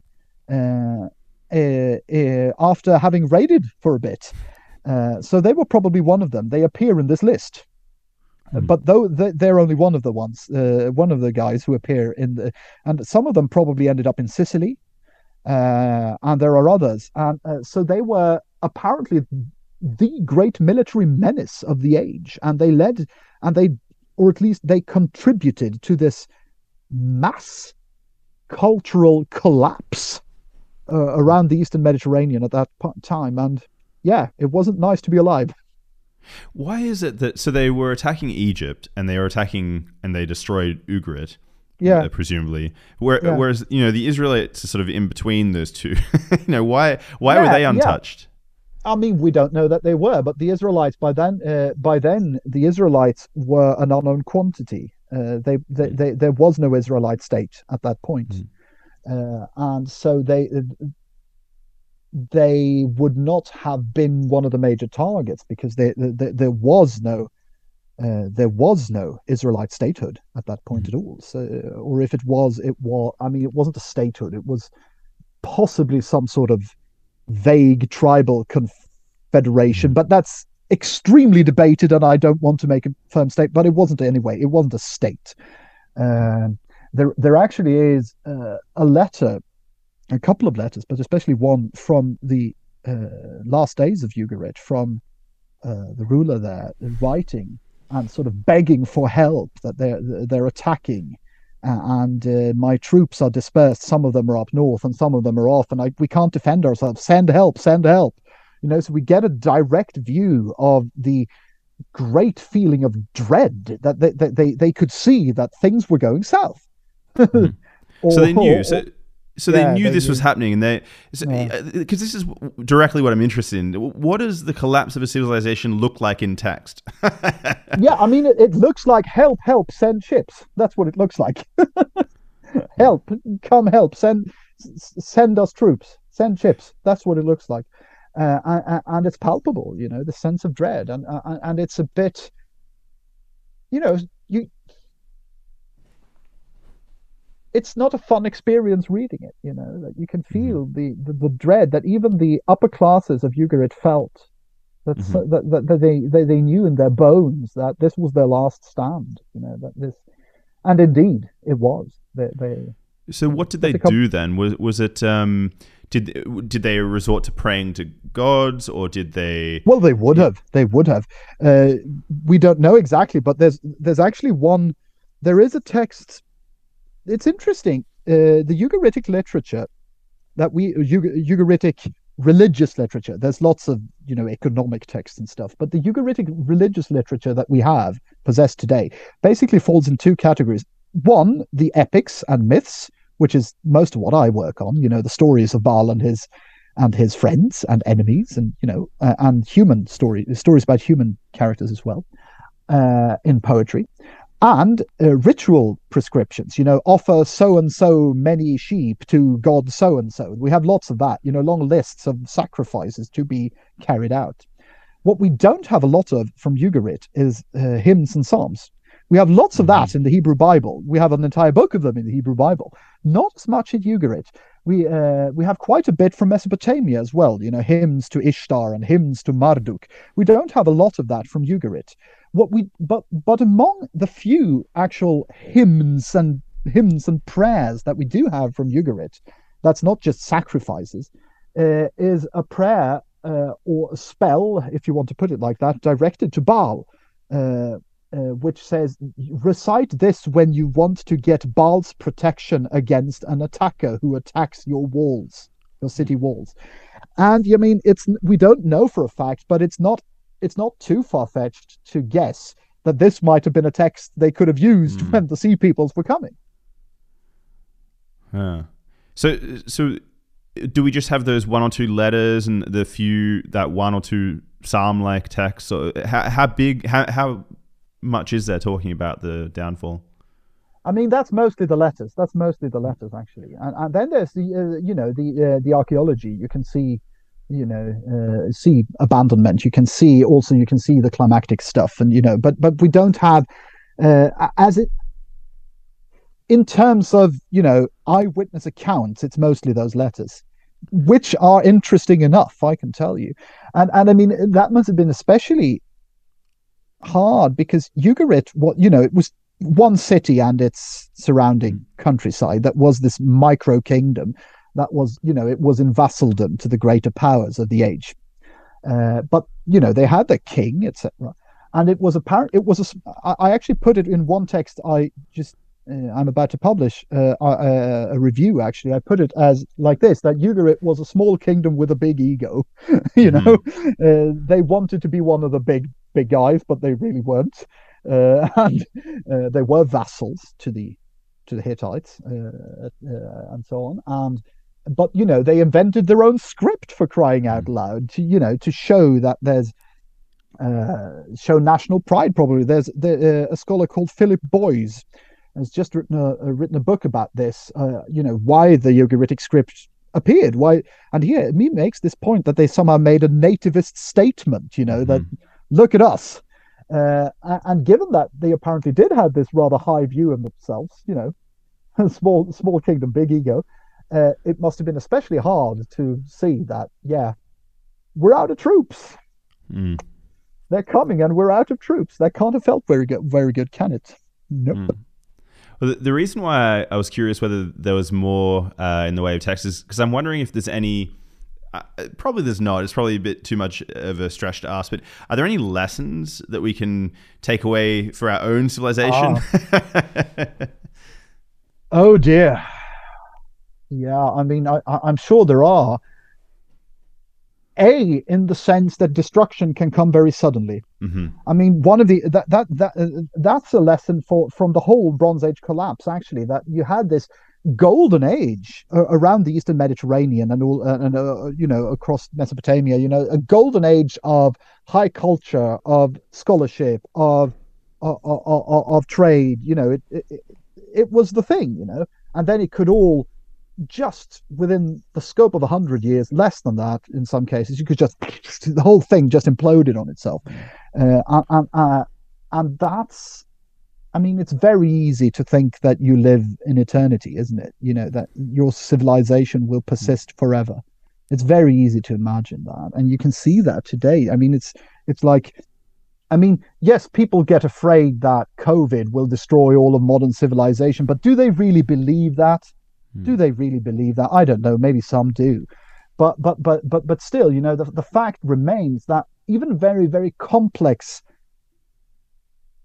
cultures can collapse very very quickly. It, it, when the uh, uh, when the when the snowball starts rolling when, when the, rolling down the hill, it can it can go take very very little time for things to get really really ugly, uh, and, and that of course is a is a um, is a lesson learned, and, and and another one like, I mean, you can see you can see that in the Hebrew Bible as well, like in the book of Isaiah, where they try to maneuver between all these hmm. large powers. When Assyria started to expand westward, I mean, what we're going to do? Are we going to ally ourselves with them and call them in as a sort of, well, Nate, well, well, superpower. Let's not. Mm uh, sort of superpower or other, or are we going to just keep to ourselves, or are we going to ally with the rebels who want to mm-hmm. attack the superpower? And and and, uh, and and it's a very very thin line to walk. Uh, uh mm-hmm. and and this is, these aren't modern problems. These were problems for kings in uh, in ancient Israel. They were problems for the kings of Ugarit. They were problems for the. I mean, people might who don't haven't read that much of the Hebrew Bible mm-hmm. might be surprised how much of the prophetic writings are about politics. Hmm. There's a lot about the politics of the day, like Isaiah is full of this. Should we rebel against Assyria? Should we ally ourselves with Assyria? Or hmm. should we, you know, just try to breathe calmly and hope that these, hmm. you know, temporal struggles pass and, and, and that we and that God protects Jerusalem, which was sort of Isaiah's seems to have been Isaiah's line that, you know, don't ally yourself with either either the rebels, neither with the rebels nor with the Assyrians. Just trust that God will save Jerusalem. Uh, so that that that sort of thing that doesn't seem very, perhaps not very spiritual in in the modern sense of the word, was very is very much at the forefront of what, say, the Book of Isaiah is all about, or parts of the Book of Isaiah. So we shouldn't take the good times for granted. no, no, we most certainly should not. And uh, again, the world wasn't created in 1945. It yeah, really, I guess really the to add to that, it's like it's like um, you know, right now is not special apart from the fact that we're here. yeah, exactly that, exactly that, and also, uh, you know, the inverse of that, on the other hand, is that if major societal upheavals occur, that doesn't mean history stops. I mean, mm. that's another, you know, sort of fallacy that's quite easy to, you know, easy to fall into, saying that, oh, if our civilization doesn't survive exactly as it is now, then you know the world is done for. Well, no, hmm. that doesn't. That I mean, the Bronze Age civilizations of the ancient Near East did many of them did collapse, uh, but on the other hand, then during the Iron Age we got new ones. That's when the Israelites start making a name for themselves, for example, uh, because uh, you know then partly, I guess, because of the power vacuum, and that's where you know Assyria started to become. Uh, you know, first Assyria, then Babylonia became world powers, uh, and and they didn't care that they'd been a major collapse around 1200. You know, that didn't deter them. People often talk about the Library of Alexandria. Oh right, yeah, yeah. This it being destroyed, I guess, like Ugarit.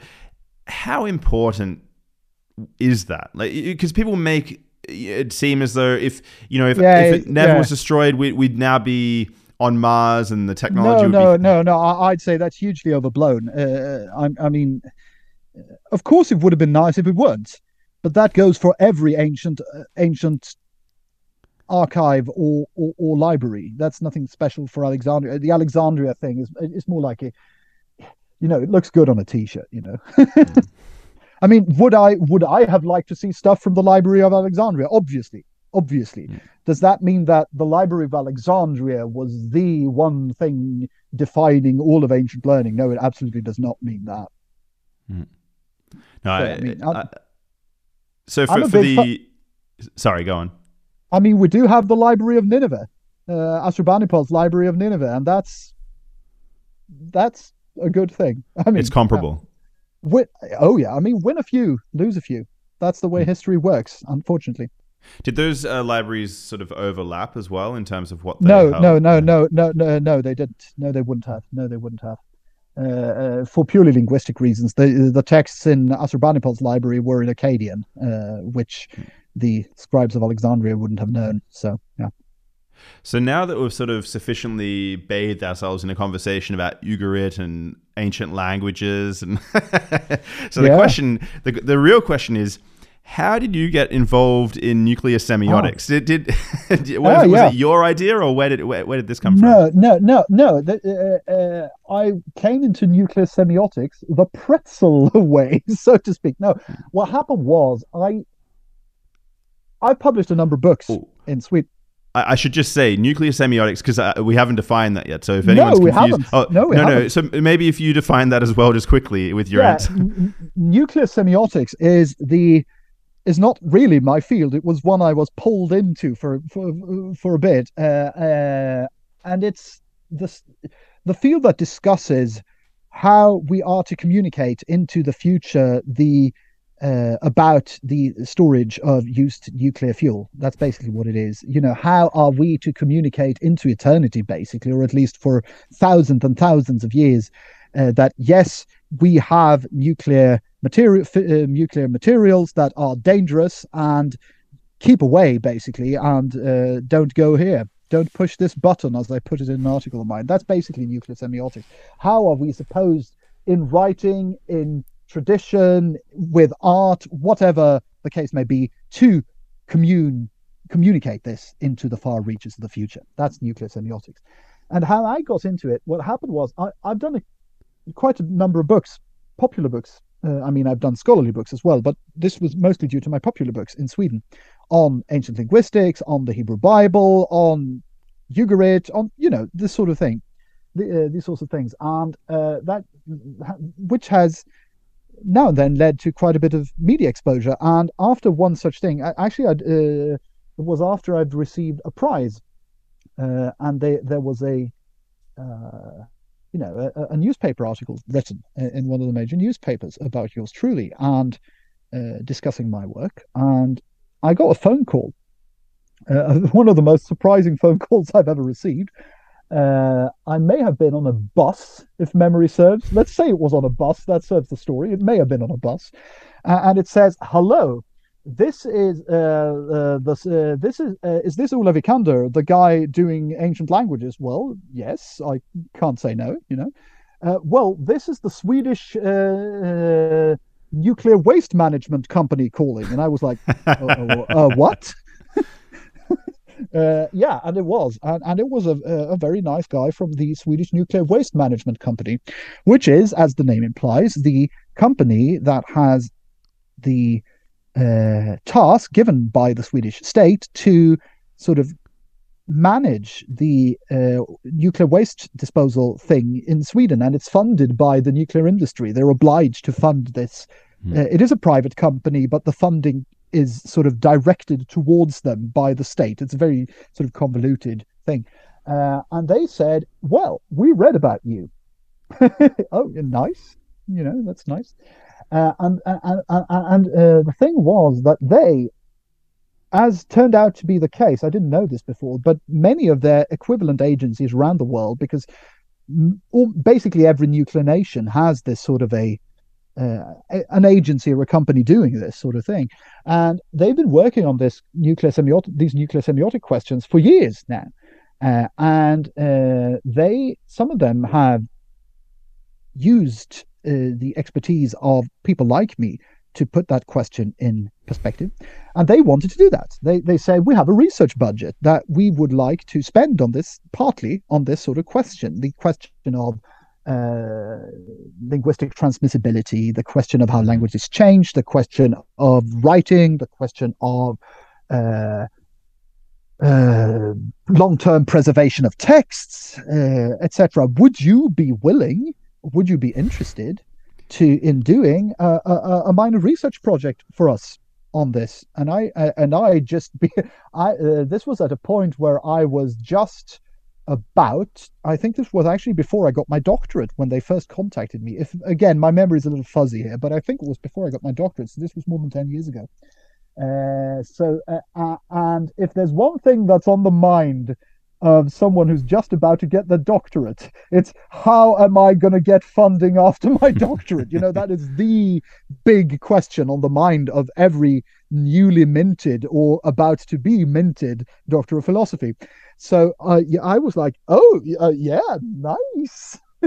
uh, well, I, and I had my, you know, I wanted wanted to know what is this because uh, I wanted to know, you know, uh, what my sort of scholarly freedom would be, etc. I didn't want to be ruled by the man, as it were. So, uh, but they said, no, come up to Stockholm and we'll and and we'll talk about it. And show, and I did. I, I, I traveled up to Stockholm, and they made a very very nice presentation about sort of what they hmm. wanted, and made it very clear that no, I was my own man.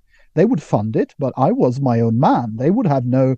They wouldn't rewrite what I uh, rewrite my conclusions in any way, or even vet them. Actually, they they wanted me to be a free agent, but funded by them. And the task was not specifically to come up with solutions to how uh, to talk to future generations. It was like we want you to speculate on what this question might entail from your perspective and what and even more interestingly in a way what it might what light it might shed on your field and that's mm. even cooler you know uh, and i tried to do that i wrote two scholarly articles which were published in 2015 uh, they're both freely available online mm-hmm. so you can read them they're quite uh, readable, by the way. I, I, I went through them. They're they're quite uh, readable thanks, for anyone. Thanks, I, will I'll link them down in the description. Yeah, yeah. Thank you. Thanks a lot. Uh, and they are uh, one of them is focused on the question of religious preservation of text. You know, how do religious elites preserve text for long times? Uh, and can how you know texts like the Bible or the Quran or, or, or the Vedic writings or Vedic writings or whatever, uh, because that there actually was a, a suggestion made back already in the 80s. I think it was in 84 by a semiotician called Thomas Sebeck. He spelled Sebeok, but it's pronounced mm. Sebeck, uh, who uh, had this idea that the solution would be to institute what he called a nuclear priesthood, mm. uh, who would, which would be a sort of self-perpetuating oligarchy, which would which would know the truth about this, but they wouldn't tell it. You know, they they would keep it semi-secret and just tell the bare bones. You know, to, to the hoi polloi, as it were. But they would uh, it, uh, were supposed to sort of uh, be tradents of this secret knowledge uh, about the nuclear waste sites, and uh, and that's one of the problems I discussed. That yes, you could probably institute such a uh, such a nuclear priesthood that would probably be possible uh, but the problem would be that what we know of this sort of intelligentsia group, like Brahmins and rabbis and you know what have you, they're often extremely good at preserving texts. They can often preserve text like verbatim over thousands of years with ingenious mnemotechnical mnem- uh, error correcting methods. You know, so that the text is very well preserved. But then they completely reinterpret its meaning because the important thing is the letter of the text. And then you can write commentaries completely reinterpreting what the text means. Like a good example of this that I use in one of the articles Isaiah chapter 40 talks about making the road straight through the desert for our God. You know, that wasn't a literal quote, but basically that, which in context refers to the return of the Israelite refugees from Babylon. You know, Hmm. the exiled, the, the exiled refugees that, you know, they're, they're, they're to walk literally through the desert of what is today Jordan to get back to ancient Israel. You know, it's very literal that was later on reinterpreted as a prophecy about John the Baptist. A voice calls in the desert, make you know, make the road straight for our God, and and interpreted as uh, in the in the New Testament as a prophecy about John the Baptist who lived in the desert. Can and I- that's a can- can I very very and ask you radical about this? Can, I- Yeah, can I sure. ask you about this? Because I'm just curious. Uh, se- separate to the how, because Christians do often talk about prophecy in the Old Testament. You know, prophecy about John the Baptist and and Jesus and this sort of thing. And Yes. uh, how how often does what modern day Christians hold up to scrutiny on the academic stage? Uh, Because you oh. know uh, the reason that uh, the, well the reason I, I asked this is because I was personally curious. I, I read about a prophecy and I, I went and looked in the Old Testament just out of curiosity and. I didn't see like I was not able. I know this is in English. I wasn't able to read the prophecy that people were saying was there, and it, it wasn't obvious to me. I, I can't. It's years Yeah, ago now. I can't remember. Yeah. So so Yeah, sure. so how how how well do these prophecies I hold mean, up? I mean, yeah. to underst- to answer that question in a polite yet correct way, one has to think not of one has to think of textual use in ancient Second Temple Judaism, which is the culture out of which Christianity subsequently grew. And that was a culture in which and you find this not only in Christian text, you find it in Jewish text of the of that age as well. And it was a hermeneutical principle in which basically any text could illustrate any other text. Mhm. You find that at Qumran, for example. Uh, Qumran is the place where the famous Dead Sea Scrolls were found, Khirbet Qumran, uh, where there was a Jewish sect living, and they uh, were the ones who preserved, you know, the famous scrolls. But they also they had lot. The, the scrolls that we normally speak of in terms of the Dead Sea Scrolls are the bit the ones that are texts that later ended up ended up in the Bible. But they had lots of other writings as well. They had lots and lots of texts, and many of those show us their how they did hermeneutics, how they thought of their inherited text, and they did just that. Any good or any old text could be seen as a prophecy of any other text. They could take a text from a psalm and say that, oh, this tells us about the Romans, for example. Mhm. That was just it was the done thing. That was the way texts were read. Uh, so this isn't something specific to Christianity. Christian Christianity took it in its own direction because they you know, it was specifically Jesus of Nazareth that uh, was one believed one found in the older text. But you know, they weren't the only ones to do this. Uh, it was a way of creative reinterpretation of earlier texts um, that was very much on vogue in the culture from which Christianity grew. So it wasn't a specifically Christian thing. Uh, and I mean, let's say let's take a very famous example the so-called Emmanuel prophecy in Isaiah, which talks about this ideal king uh, that is to be born called Emmanuel, uh, which means God with us. Emmanuel, and that's Emmanuel in in uh, in uh, in English. Uh, when this text was written, this would probably have been a sort of a royalist sentiment that we will get a very very good heir for the throne. One good bet is that it that it uh, that it's uh, uh, meant to imply the king hezekiah or He- Hezkiyahu, as he's called in hebrew uh, hezekiah uh, who was to be some sort of an idea very good davidic king in jerusalem. Centuries later the emerging jesus movement which later became what we know as christianity said oh no it's Jesus. Mhm. Is this a prof? Does that mean that this is a prophecy? Well, that demand depends on the reader, doesn't it? Mhm. Uh, so, um, uh, uh, and that goes for all of this stuff. What the New Testament writers want to do, especially some of some of the Gospel writers, want to they want to anchor their message about Jesus of Nazareth in texts that their readership would be would be familiar with, i.e., the text we know as the Hebrew Bible or the Old Testament. They wanted, you know, this happened so that XXX could be fulfilled. That just that means th- we didn't pull this out of thin air. It fits mm-hmm. together. It, it's a way to build a coherent worldview to say that you like these texts. Our new story fits with that. Mm-hmm. So, so it wasn't even necessarily that the prophecy itself was. It, it's it's not just that the prophecy itself is maybe impressive, but that you gain these links that otherwise don't exist textually. Yeah, yeah. I mean, if you ask a Jewish reader today about the Emmanuel prophecy, they would never say that it's about Jesus. they would never say absolutely, absolutely not. That was a specific reading in the early Jesus movement. That yes, this is text about Jesus. And the same thing goes for one of the most famous ones is the, the so-called uh, songs of the suffering servant, also in the book, the later parts of the book of Isaiah, especially Isaiah chapters 52 and 53, which talk about a character, an unnamed character called the servant of God, uh, servant of the Lord, who is subjected to all these sufferings.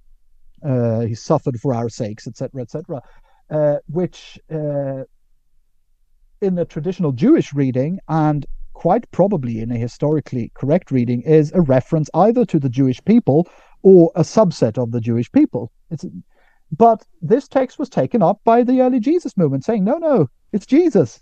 He's the one who's suffering for all of us. It's Jesus.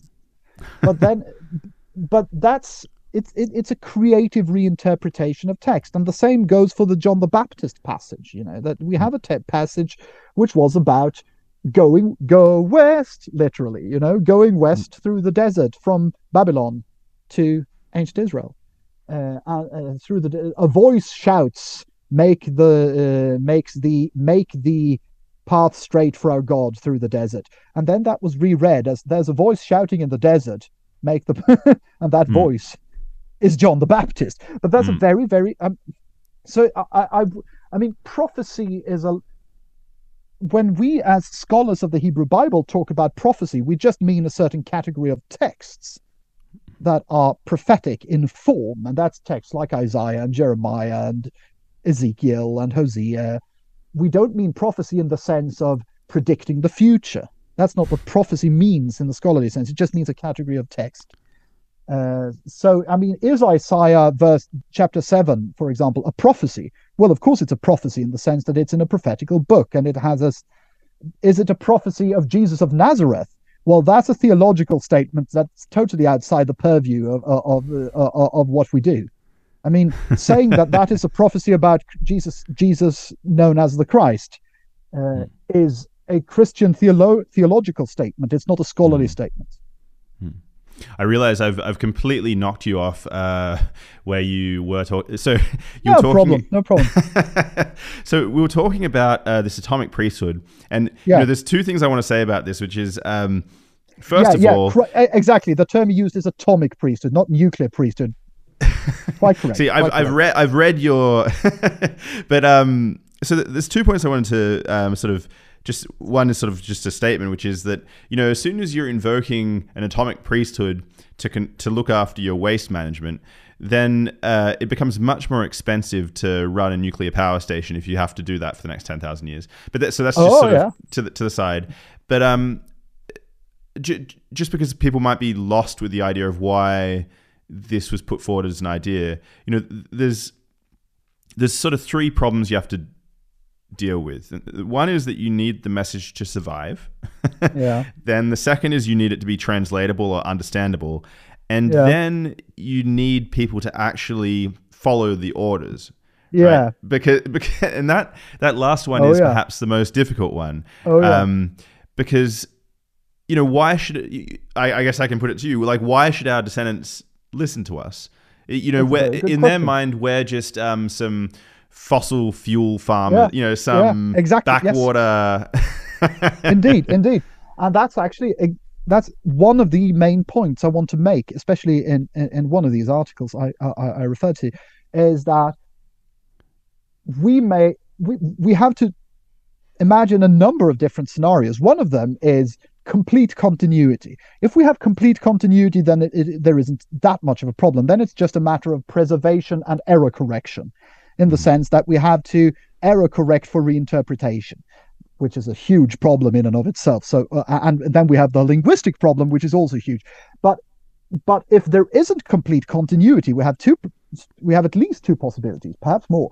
We have the possibility of a very prim, quote unquote primitive society in the future who just doesn't understand what nuclear power is.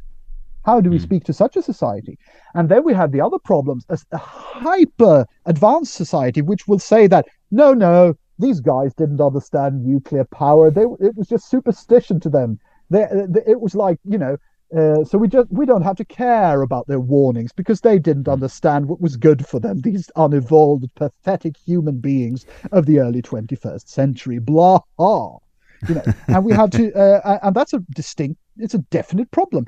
And, and, and I use one example very clearly. Others have used similar. You know that from the ancient world there are enormous amounts of, you know, funerary inscriptions saying basically this: "Do not open this sarcophagus." There's no, there are no treasures in it, and if you do open it and desecrate, desecrate it, all the gods will destroy you and your inheritance and your descendants, and you will be blotted out from the earth, and Baal and all his friends will crush you. So insert whatever god suits the, the context. Uh, and I, I, actually start one of the articles by quoting uh, at length one such uh, text, uh, a Phoenician uh, inscription uh, on the sarcophagus of a Phoenician king called Eshmunazar II, uh, which threatens the reader with all these sorts of curses if the reader were to be so obnoxious as to disturb the resting place of the king. Which doesn't help the fact that his resting place was moved to the Louvre and uh, by archaeologists who didn't care one jot about the Phoenician gods because they didn't believe or well, there's the word believe again, but they didn't count with the Phoenician gods as dangers.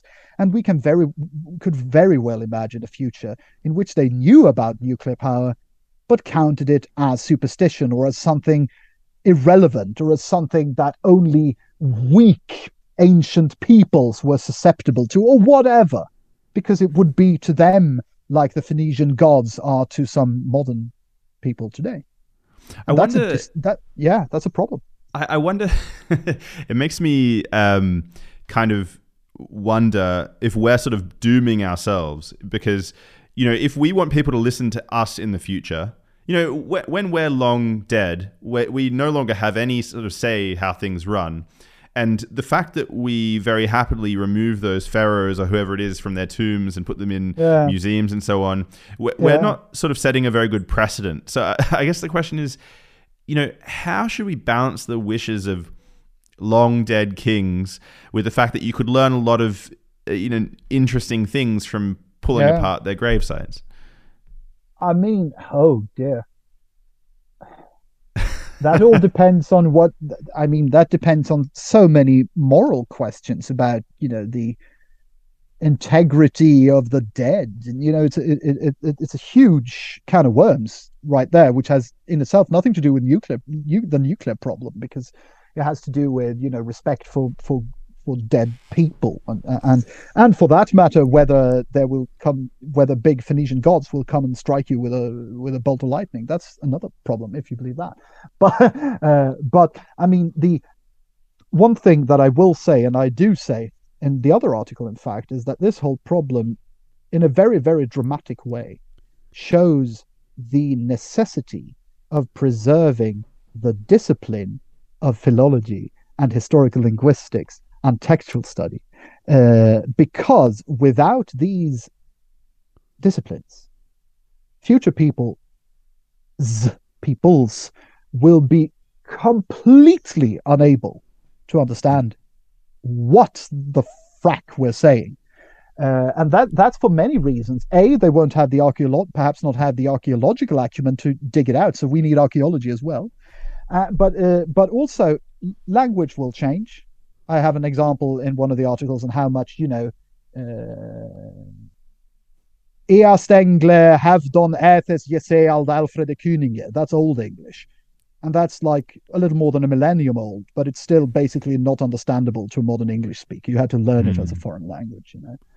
Here on this year was Ethel, uh, Ethel uh, something or other, Jehalgiod to Bishop Stole most English speakers today wouldn't understand that, and it's the same. It's the same language, just about a little more than a millennium later. So languages do change dramatically over time. Even languages spelt as conservatively as English, because English has a very, very conservative spelling, as we discussed earlier. But even then, the difference becomes vast over, say, a millennium or so. Uh, so we need to preserve historical linguistics because historical linguistics is what gives us the opportunity and the ability mm. to reconstruct what earlier language looked like. That's the only thing that gives us. The, uh, and the other possible thing, of course, is just preserving language through tradition. And some this, it's worked for Latin and it's worked for Hebrew. It didn't work for Ugaritic, for example. Mm. Uh, didn't work for Akkadian. It, uh, so, so sometimes that works, sometimes it doesn't. Uh, we have to preserve what I would refer to as philological exegesis. That is the philological study of ancient texts and stu- the study of how they are, again, re can be reinterpreted because we have to error correct for these possible hmm. reinterpretations. People might think that nuclear power is a god, for example. Uh, people might think that, oh, yeah, cool, they have nuclear fuel. We should dig that stuff up and use it. Hmm. The, one thing All I'm curious about stuff. is you know, I had this interesting situation about five years ago. I, I, I, spent some time growing up in Newcastle, Australia, and uh, maybe five or so years ago, I returned to Newcastle uh, just after there was a huge storm. And what had happened during the storm is some train tracks that used to exist were exposed the sand sort of washed off them. Ah, okay. And right. no one, as far as I know, no one knew what the like. No one had any memory that the, these train tracks existed. And Australia is like 200 years old. yeah. You know. Yeah. So uh, my my question is like, very simply, how do things get for like, why in you know, a couple generations, can we completely forget that a, a train line exists? You know, it it, oh, seems it seems, uh, you know, what's the mechanism there that makes us so forgetful? Well, oh dear, dear me, I'd say personally, I mean, the mechanism there is just lack. This must seem like something of a something of a not an oxymoron. What's the word? Uh,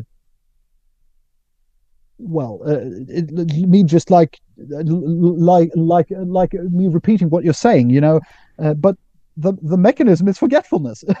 Because you know as no uh, but, but but but but seriously if something isn't doesn't have tradents if something doesn't have someone handing it over to the next generation and it isn't sort of present either in archival form or in front of your eyes it's gone.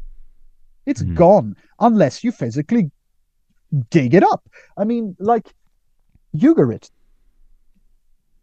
Before Ugarit was discovered, a couple of decades before, they actually did know that Ugarit had existed because it is mentioned in, I believe, in Hittite letters. Uh, and the Hittite kingdom had just been discovered, which had also been, I mean, the Hittite Empire was absolutely forgotten.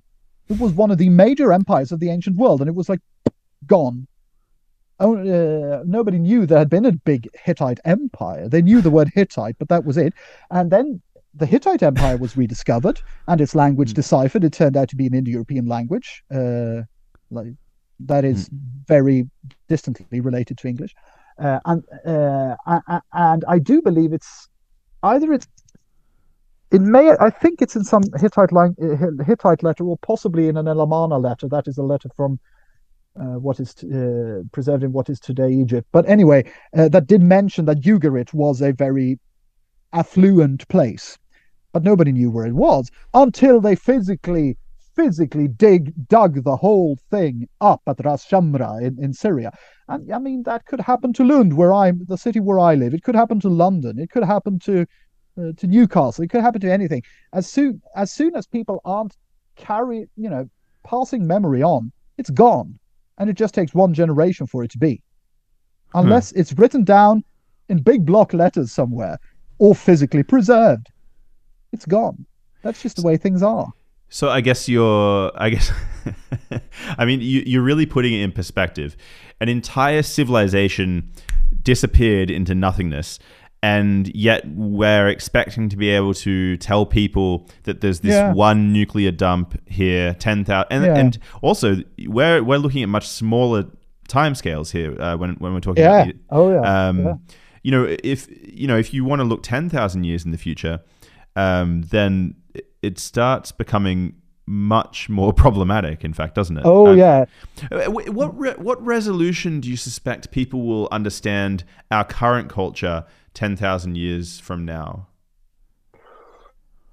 Like I'm I'm guessing I'm guessing Elvis is gone. yeah, I mean, I mean, how would I know? I mean, this is. We don't even know what language will be spoken in ma- major lang. What will be the major language of uh, of the world? Major language is in fifty years. We can guess. We can we can venture a good guess. We can say that English will probably be a thing. Chinese will probably be a thing. Russian will probably be a major thing. But do we know for certain? No, hmm. we don't. And we're talking tens of thousands of years. Ouch. I mean, I mean, it's it's so hard. I mean, what you know, the story of the Hittite Empire, which was rediscovered and very extensively so, is they did one thing right. They wrote on non-perishable material. They wrote on clay. They probably didn't exclusively write on clay. They may have written on uh, on wooden boards as well, and those, of course, are not preserved, which is a hassle. But the clay stuff is preserved, which means that we have lots of Hittite uh, text, lots and lots of it, uh, and then texts in other languages which were in use in the Hittite Empire because it was a massively multilingual, uh, multilingual society. Uh, and they did, and they were smart, so they wrote on they they wrote on per- non-perishable material, as did the Ugaritians. They wrote on clay, and clay it works well. Um, paper is bad because it is destroyed very easily. Papyrus is destroyed very easily. I mean, th- there's no, it's it's no coincidence that the places where we have huge preservation of papyri from from the ancient world, from uh, Greco-Roman, the Greco-Roman world, is a Egypt because the sands uh, of the Nile. Uh, uh, the Nile sands uh, and the, the extreme aridity preserves uh, Mhm. preserves papyrus, in which which uh, most climates don't, and uh, also from places like uh, Herculaneum, which was one of the cities that were uh, that were buried by uh, the eruption of Mount Vesuvius, which preserves it. But we have very uh, that uh, those are places where you get lots of papyri because it's such a perishable material, uh, and paper is very perishable. Um, digital stuff even more so, even more so. Mm. I mean, they used to say that CDs had a had an expected lifetime of five years. It turned out to be better than that because most of those can be read without any problem, and even old, even old uh, floppies from the 80s can Mhm. mostly be read if you. But the, I mean, one problem. Uh, I grew up with a Mac Plus. I grew up with a Mac Plus, which said "Bing" when you started. Uh, it's a wonderful piece of tech from the early 80s, or mid 80s, mid 80s. Uh, the problem there is that those discs, the the floppies for uh, the non-floppy floppies, there are most of them are preserved, but you can't find a floppy drive for them that can read them. So they're basically unreadable today if you don't have legacy hardware. and that's just within a couple of decades. Come on. Yep. So if you if you had to, I, I know that when you wrote the articles, you were sort of uh, fleshing out ideas of what could go wrong or what some of the, you Yeah. know, and and so you didn't really, as far as I remember, you didn't really put forward uh, full solutions. But you know, if if someone put the gun to your head and and you Yeah. you had to, um. I, I, so I could put forward a suggestion. My suggestion, from what I'm just hearing from you, is that maybe you want to think about the location uh, Yeah. you want to put it you know if if you're going to be writing things in uh, on papyrus maybe you want the region to be dry. But Yeah, yeah, you know, yeah, uh, so if you had some if you had to put forward some suggestions uh, is the atomic priesthood realistic? Is is there something better than that? You know. Yeah, yeah, could we yeah, yeah. is there a better way of embedding in the culture? Uh, what would you if you had to? Yeah, I mean, I have had to on certain occasions because I, I, perhaps nobody's put a gun to my head, but they have put microphones to my head or to my mouth rather. So I've had to answer this question as well as I can on certain occasions, I'll, and I'll try here as well. Well, I think the main word should be redundancy. Mm-hmm. Redundancy, moreness. we need moreness, and we need moreness in on every variable. That is, we need many different languages.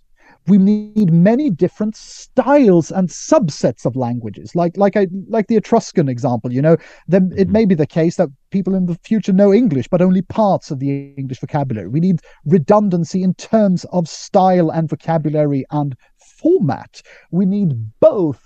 Uh, warning signs and uh, uh, uh saying just keep away dangerous and uh, scholarly or scientific treatises. We need both of these sorts of things uh, and anything in between. We need many languages, many different styles, many materials. We need clay, we need wood, we need, well, perhaps not wood, uh, we need cement, we need paper, we need we maybe we even do need the atomic priesthood. Not in the sense, I don't think in the sense that Sebeok argued. I, I don't like. I, am not a great fan of this secretive stuff. You know, this all. You know, not telling people what this really was and hiding it mm. like a sort of Illuminati thing. I'm not into that. But but perhaps a, a, a group of people who learn stuff by heart. That's not that's not that's not the worst of ideas. It isn't. It isn't. But the worst of ideas is doing that and just letting them go off and not doing any error correcting, because then they'll reinterpret this as having as being an epic story about gods battling it out for copper or whatever. So, we, so, so my main my main recipe, if I were to have a gun put to my a nuclear gun, weird expression, put to my head, would be redundancy. Many modes of preservation, many languages, many styles, many uh, vocabularies, many sets, kinds of material, as much as possible. And it makes sorry spread the risk spread the risk. Many places above ground below ground on mountaintops what have you. Just make sure that the i mean things will go wrong. Things will go wrong. So we need as much error correction as humanly possible it makes me it, it makes two questions sort of spring to mind. Um, the first, so I'll ask them in in because they're sort of unrelated, but uh, the first one is. Do you think we're driving towards a world where there are going to be less languages in, in the sense that, you know, if you went to France maybe a couple hundred years ago, maybe you would have seen what um, the the region that's modern day France. Maybe you would have seen lots of little regions with uh, Occitan and uh, all these different. Uh, do you think we're driving to a world where, due to our interconnectedness, you won't have the possibility of having that redundancy in terms of languages? Um, well, well, I mean, we are currently, as of right now, we are seeing a great reduction in the amount of languages, which is a very sad thing. And languages are dying out. Uh, how quickly they do is a debated question. I mean, th- there are, you know, all these sort of figures that X amount of languages die out in X time, and yeah, but but languages certainly are dying out, uh, and but they've been dying out for a long time. That's not a new thing. Ugaritic died out. Hittite died out. Sumerian died out. I mean, yeah, but lots of languages are dying out right uh, uh, right now due to, as you say, I mean, due often it's due. Uh, sometimes it's due to very very brutal reasons. War is one major re- war and economics. War and economics. Uh, if you get, for example, a situation where you've been ruled by a by a, a power which is disinclined to use the language you've been brought up with, and you can only use that language at home. You can't use it in commerce. You can't use it when addressing the authorities. That language is set for, or at least it's it, it, it runs the risk of extinction. Mm. It, not necessarily. I mean, sometimes these these problems, these tendencies can be counteracted. I mean, there are good examples of language revitalization where where you consciously fight to keep a language alive. Irish, I suppose.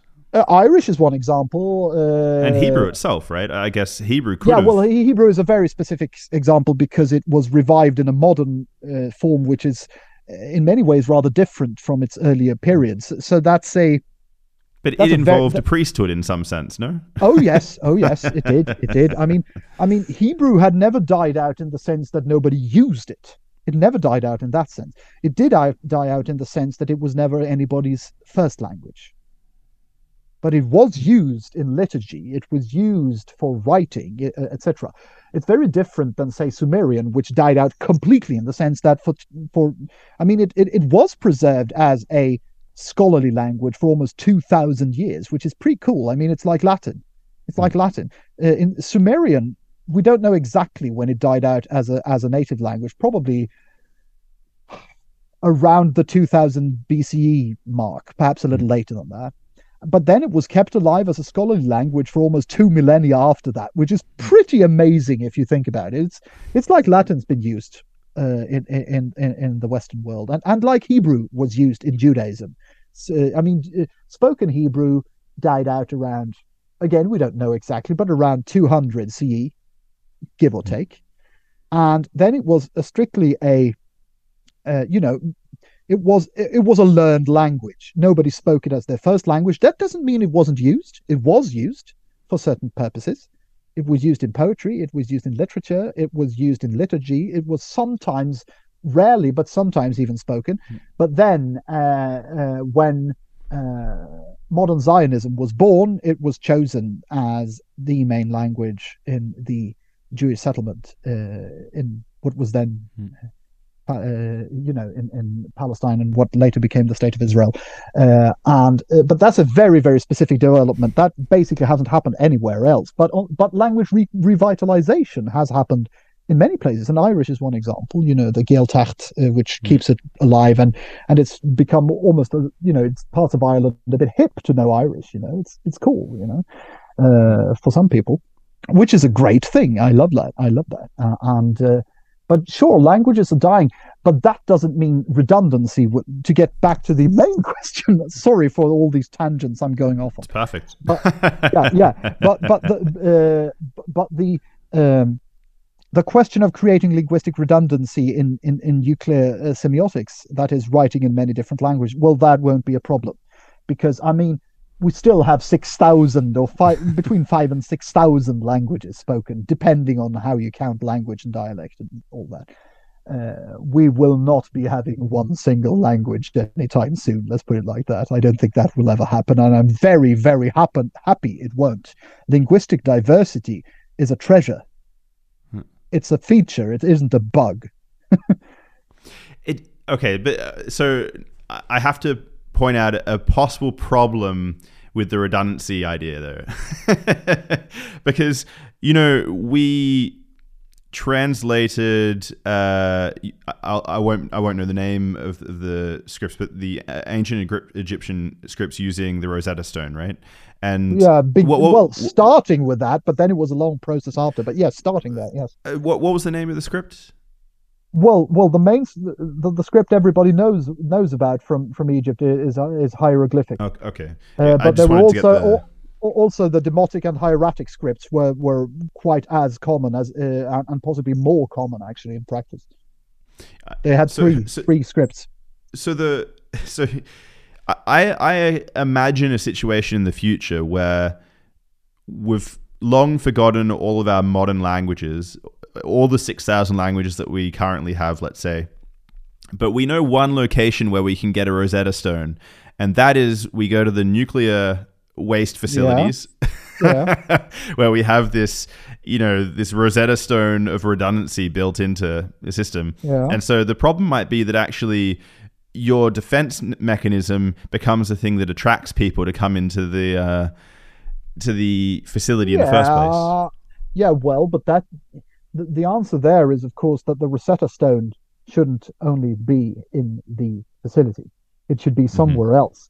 or if it or if it would to be were to be in the facility, it would be at the absolute entrance, not down among the canisters, hopefully, because there it wouldn't do a fat lot of good, would it?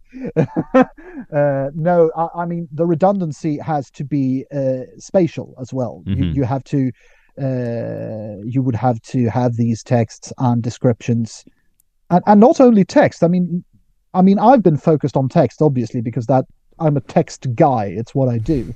But I know that there have been, you know, lots of other scholars from other fields working in nuclear semiotics who have been, you know, they've been discussing symbols and spikes and, and blue forests and genetically engineered blue forests and all these sort of hmm. all this kind of stuff, uh, which is pretty cool. I, I don't know enough about it to make a solid judgment, but it it sounds cool enough. Uh, but uh, but anyway, I mean, it's the redundancy has to be, like I said, on all the variables. It has to be redundancy of space. It has to be redundancy of language. It has to be redundancy of material. It has to be redundancy of vocabulary, of style, etc., etc., etc., etc. So, I I don't think having too much information will be a big problem. No, uh, the problems I see are rather stuff like you know, will people even care? Hmm. You know, even if they can read it, will they even care? Hmm. And that's hard to con- that's not hard to that's not easy to make to control, is it? No. It's really really hard.